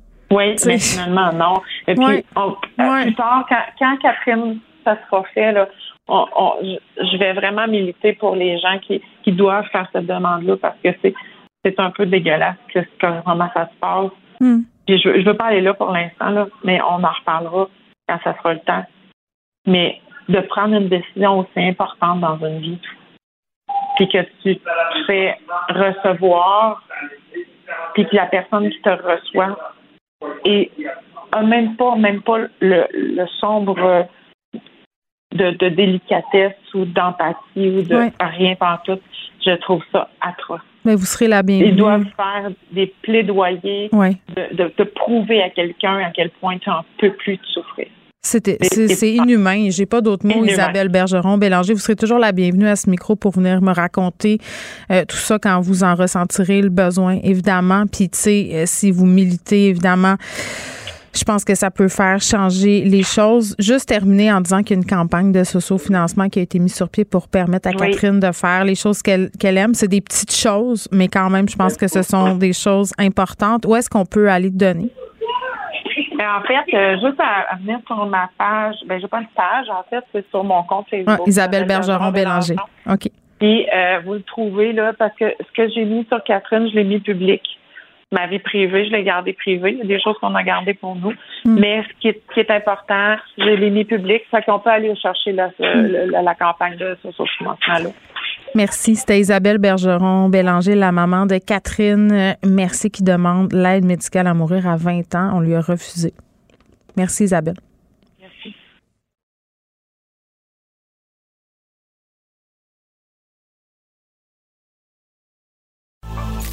Ne vous laissez pas berner par ces prises de position saisissantes. Geneviève Peterson est aussi une grande sensible. Vous écoutez Geneviève Peterson. Léa Strisky. Mais je veux que tu le saches que ça a un effet. Mathieu Cyr. Ouais, mais ça, c'est vos traditions, ça. La rencontre. Il y a de l'éducation à faire. Faut avouer que je suis pour la démarche. La rencontre Strisky-Cyr. Salut Léa. Salut. Mathieu, salut. Salut. Toujours en Croatie?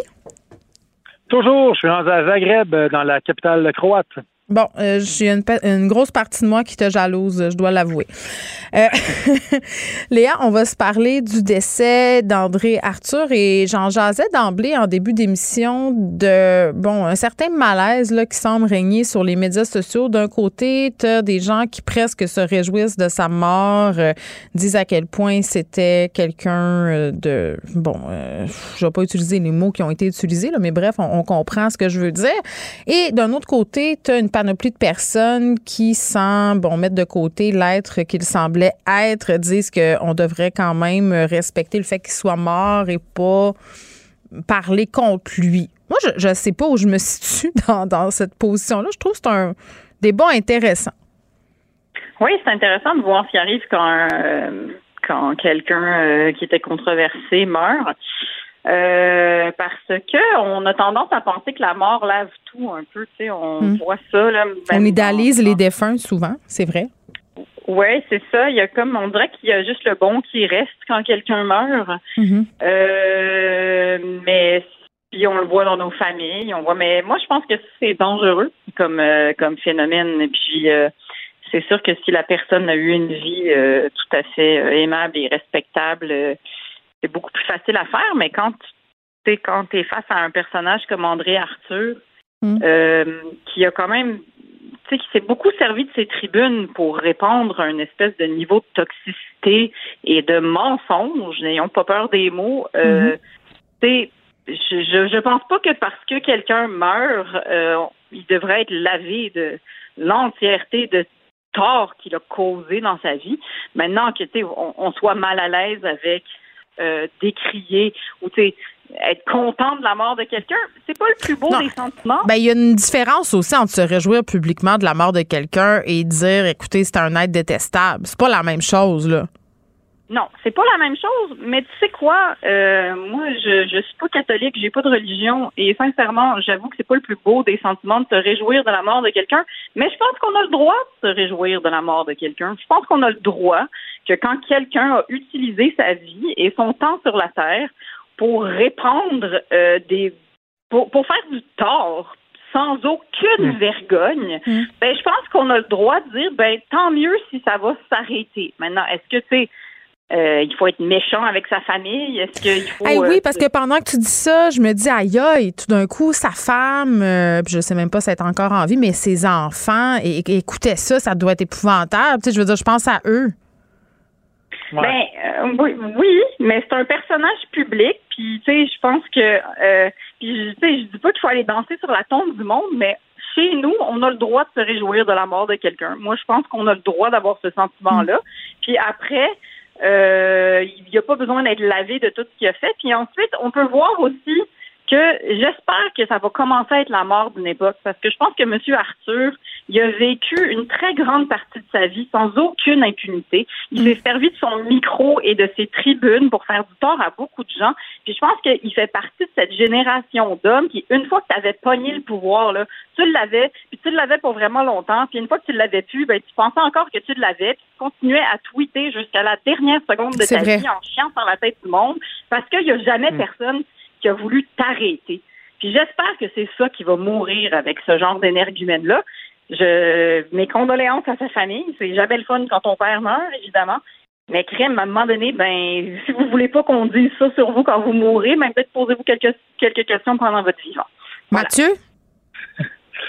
ben, je pourrais pas être plus, euh, plus d'accord. Je veux dire, euh, et je crois que s'il y a un débat là-dessus, c'est que les gens qui. Le, pire, c'est que les gens qui le défendent présentement, André Arthur, puis les gens qui disent qu'il faut respecter les morts, faut. Euh, mm-hmm. en quelque chose, en quelque sorte, faut passer l'éponge. Ben, c'est souvent des gens qui étaient d'accord avec ses propos, euh, des gens de droite qui, eux, ont pas hésité à chier sur la tête de n'importe qui qui était de gauche.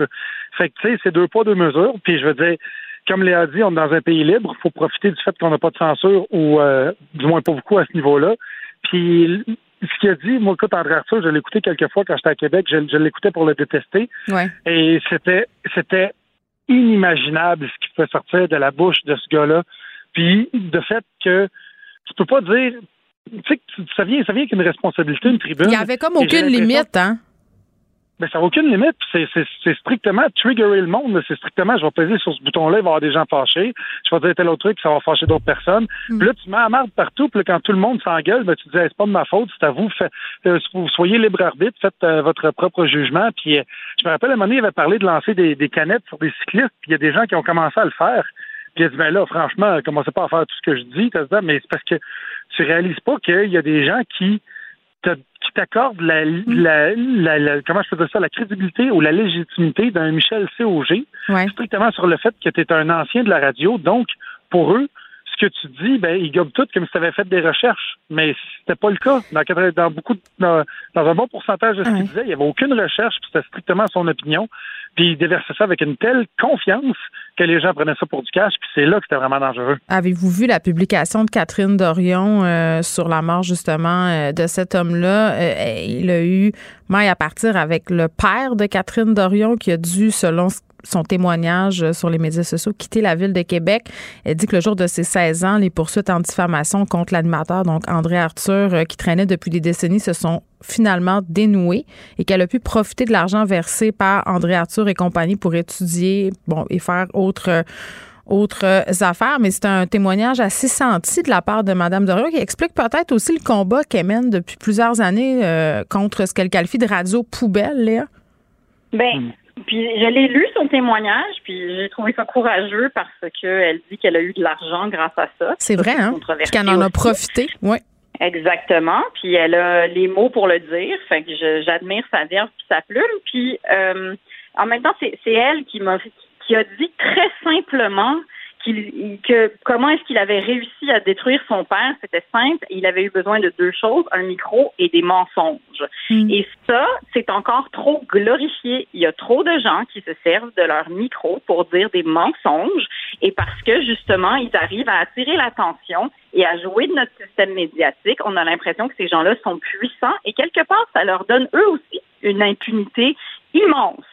Et je, j'admire Mme Dorion de le décrier et je pense qu'il faut continuer à condamner les gens qui, utilisent notre système médiatique pour faire ça parce que ça a des ben, répercussions. Mais les employeurs qui, qui les engagent aussi puis qui monétisent cette haine-là, on en parle-tu d'eux autres?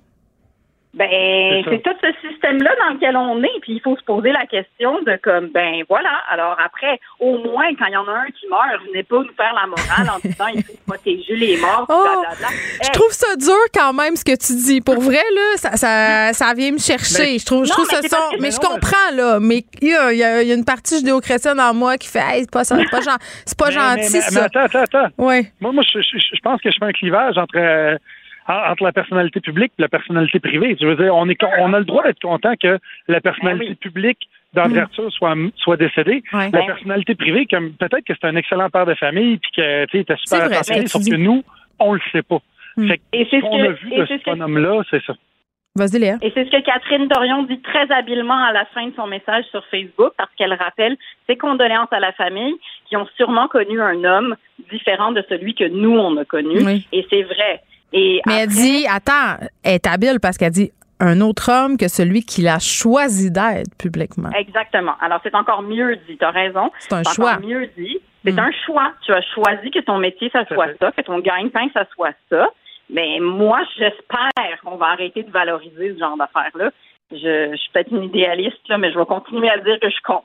Mais ça fait des clics puis ça fait des codes d'écoute. La preuve, moi-même, et Mathieu, tu l'as dit aussi, quand je me rendais dans la région de Québec, j'aimais ça, mettre ça à certains postes de radio où on avait des animateurs polémistes parce que c'est comme un spectacle, c'est comme un accident de train. Et eh oui, puis c'est un divertissement. Fait que, tu sais, on fait-tu partie du problème? J'ai l'impression que oui. Pendant la pandémie, on a vu comment ça a eu des effets réels. Là. Il y a Je le sais. Oui. Je sais, mais, mais c'est un problème qui est complexe, puis ça répond à une demande qui est là et qui est bien présente. Donc, comment ça se fait? Ben parce qu'on donne l'offre aussi. Ben parce que crime, on les a toutes. Ben parce que ça, ça soulage quand t'es fâché. C'est vrai, hein? Quelqu'un d'aussi fâché que toi. Ça fait du bien. sur les sujets qui tiennent à cœur. T'es comme, mm. tu sais, mais non, le, le, le, prix de l'essence qui est à deux piastres, c'est plus si tu mets un animateur qui se met à chialer là-dessus pendant une heure avec des intervenants puis tout ça, puis ça a tout de l'allure, puis on va trouver le crosseur qui se fait du cash avec ça. Mais là, euh, on a on a quelqu'un à l'interne chez Petro-Canada, quelqu'un se fait 40 pièces de marge, telle affaire, puis là, écoute, là, t'écoutes ça à la radio, puis tu, Mais tronches les ongles. C'est tellement ça, là. C'est tellement ça. C'est comme quand tu chiales, tu sais, quelque chose te fâche, puis tu t'en vas te plaindre à une de tes amies, mettons, puis ça, elle essaye de calmer le jeu, puis de relativiser, là, tu fais, ah, ah tu veux pas ça, mais ça t'encourage, puis elle fait, c'est vrai que ça n'a pas de bon sens, c'est vrai que t'as raison. C'est comme plus satisfaisant. Donc, ces gens-là nous disent peut-être ce qu'on veut entendre. Puis c'est ça le problème, c'est qu'on n'a pas beaucoup de facilité à se remettre en question. Oui, mais c'est facile à faire. C'est ça, ben oui. C'est facile. et puis c'est là que ta tribune vient avec plus de responsabilité que ça. C'est qu'il faut que tu hmm. te demandes c'est quoi l'effet de ça. Ah oui, puis c'est facile, puis c'est addictif, puis les clics, puis les commentaires, puis les polémiques. tout est dans la façon de le faire aussi. Il y a moyen d'être contestataire sans amener des propos imbéciles c'est quand tu es contestataire en disant n'importe quoi que c'est là que ça devient C'est là que c'est dangereux. Des dizaines de milliers de personnes qui te suivent. Qui avait dit c'est mieux euh, une information euh, fausse qu'une. C'est Éric Duhem. C'est quoi déjà la, citation? C'est mieux, vaut une fausse nouvelle que pas de nouvelle du tout. Oui, on paraphrase peut-être, là, mais c'était essentiellement ça. Donc, discussion très, très intéressante. Ça a fait des émotions dans mon ventre parce que je me sens quand même mal. Mais bon, je pense que c'est courageux d'en avoir parlé. De... Merci à vous deux. Merci. À demain. Ciao. Geneviève Peterson.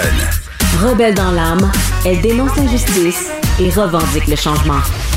On revient sur un reportage de mon collègue Louis-Philippe Messier dans le journal de Montréal. Il a une chronique qui s'appelle Montréal tout terrain. Il sillonne la ville souvent en course, à la course. Louis-Philippe, salut. Bonjour Geneviève. Écoute, c'est toujours fascinant tes affaires, mais je dois dire qu'aujourd'hui, ça l'a particulièrement euh, attiré mon attention et là, ma mère sera pas contente parce que j'ai dit ça là. Je m'excuse, maman. Euh, T'es allé à la rencontre de ceux qui s'occupent de garder le monstre. Est-ce qu'on peut dire que c'est le manège emblématique de la ronde? Je pense que oui. Là. Oui, euh, vraiment. Il y avait la, la pitoune, mais malheureusement, on l'a laissé mourir et être démantelé. Et il n'y a pas eu de, de manifestation de contre ça. Mais tout ce qui reste, je trouve, c'est le monstre. Et en fait, je pense que c'est un symbole que je suis allé visiter, dans mhm. lequel j'ai grimpé, et je ne me doutais pas avant de gravir la grosse patente, mhm. à quel point ça peut être impressionnant vu d'en haut. Euh, non seulement la vue sur la ville, mais la vue sur le manège lui-même. C'est un, c'est un kilomètre et demi, euh, comment dire, à deux voies, emberlificoté, qui tournent dans deux espèces de boucles, une en arrière, une en avant. Ça donne l'impression d'une sorte d'océan de bois. Et euh, moi, j'étais sur l'espèce de pente principale, celle où il y a la chaîne qui fait monter hmm. euh, le train. Et c'est c'est vraiment très impressionnant. Et comme le, dit mon article, parce que c'est en bois, ça fait en sorte que c'est intégralement renouvelable et que chaque hiver, les, les gars dont j'ai parlé, les mécaniciens et les charpentiers, menuisiers, peuvent refaire des sections, celles qui doivent l'être. Et pendant l'été, tous les jours, c'est euh, tous les matins, il y a une inspection refaite euh, au complet. Il y en a une autre en mi-journée pour s'assurer que le manège fonctionne bien. Et on identifie aussi les sections mm. à changer Bon, la base quand même que le manège euh, n'est pas de problème, donc on soit en sécurité. Là, il y a des mm. statistiques, ben en fait des faits à la fin du texte. Là, ça a été construit en 85, ça va à 96 km/h. Tu montes jusqu'à 40 mm-hmm. mètres de hauteur. Euh, la durée du trajet, c'est 63 secondes. Puis c'est le nombre de planches, moi, qui m'a impressionné. Oui, au moins un million. Mais raconte-moi cette rencontre-là que tu as eue. Premièrement, tu es montée en haut, bravo, parce que moi, en étant une fille qui a beaucoup le vertige, je pense que je serais morte huit fois ce chemin faisant là, sur ce 1,2 km de distance. Mais c'est qui ce monde-là qui s'occupe? Comment t'en viens à t'occuper du monstre à la ronde? Puis c'est quoi ta job? Parce que ça fait longtemps qu'ils font ça, ces deux gars-là qu'on voit dans ton ben, texte. Il y en a un avec qui j'ai parlé, ça fait 10 ans, l'autre 20 ans. Et moi, je me souviens, dans le temps, on m'avait parlé de quelqu'un qui était là peut-être depuis plus longtemps que ça encore. Ben, c'est tout bonnement la ronde qui embauche des mécaniciens qui vont s'occuper des trains eux-mêmes et aussi euh, des rails. Et euh, c'est ça, eux s'occupaient, ceux à qui j'ai parlé s'occupaient du côté métal, mais il y a aussi des menuisiers qui s'occupent de tout le côté bois, tout ce qui est boiserie, et souvent ils, travaillent en équipe et ils font des inspections euh, quotidiennes et apparemment c'est un, bon travail qu'on garde quand on l'a. Il faut se lever très tôt. Il y a toute une routine et je pense que ça crée aussi une expertise chez ces gens qui est très, très particulière au monde. c'est assez niché. c'est comme des monstrologues, tu sais. Ils connaissent par cœur leur manège. Ils peuvent dire, ah, il n'y avait pas de fissure là, il y en a une aujourd'hui. Euh, ils regardent même l'espace entre les planches. Hein. Je pense quand ça bouge un peu trop, euh, ils notent absolument tout. Là. Ben oui. Et là, si on ah, là, il y avait 3, euh, il y a 3 mm de plus aujourd'hui qu'hier, il, il, y a un problème, hmm. on ferme le manège. Aujourd'hui, on envoie quelqu'un qui va inspecter, s'assurer que tout est beau sécuritaire. Et euh, heureusement qu'ils font ça parce que j'ai l'impression que si, si, on le, si on le laissait aller, ce, pas, ce serait la catastrophe mm. à, terme. Il y a un moment où ça n'irait plus. Euh, c'est pour ça que c'est un manège qui demande énormément. C'est ce qu'on m'explique. Le manège demande énormément de soins d'entretien. Mm. Mes idées, euh, potentiellement euh, éternel. oui, ça me surprenait. Je me disais, des manèges en bois, il me semble que ça ne doit pas durer longtemps, mais là, on le sait, c'est là depuis 85, puis ils disent que si on l'entretient bien. C'est ça. Et, mais cependant, ce que, ce que me dit le gars que j'ai pas eu la, place de mettre dans l'article, c'est que ceux qui sont faits en acier, ouais. ça, c'est très peu d'entretien au début. Mm-hmm. Ça en exige de plus en plus. Et il y a un moment où la structure devient euh, dangereuse, et là, il faut le fermer, ça va à la ferraille. Fait qu'il n'y a pas moyen de rien faire. C'est ça, effectivement. Ah, Alors que le monstre, on pourrait revenir peut-être dans, un siècle, si toi et moi, on va dans une capsule temporelle, mm. peut-être que ce sera encore là. Si ils ont constamment renouvelé, remplacé, et en passant ce bois-là, il est traité de sorte qu'il est absolument inaccessible à la pourriture. C'est fascinant. Aux insectes. Euh, la question. C'est pas ça, c'est seulement les secousses. C'est le train qui passe, qui est quand même assez lourd et qui, euh, comment dire, par là, avec la force G. oui. Il nous reste 20 euh, secondes, Louis-Philippe. Est-ce que tu as fait un tour? Malheureusement, non. J'ai eu la chance de voir les wagons euh, fonctionner avec les mannequins d'écrasement. OK. Merci beaucoup. On te lit dans le journal de Montréal et dans le journal de Québec. Merci à toute l'équipe. Merci à vous, les auditeurs. À demain, 13h. Cube Radio.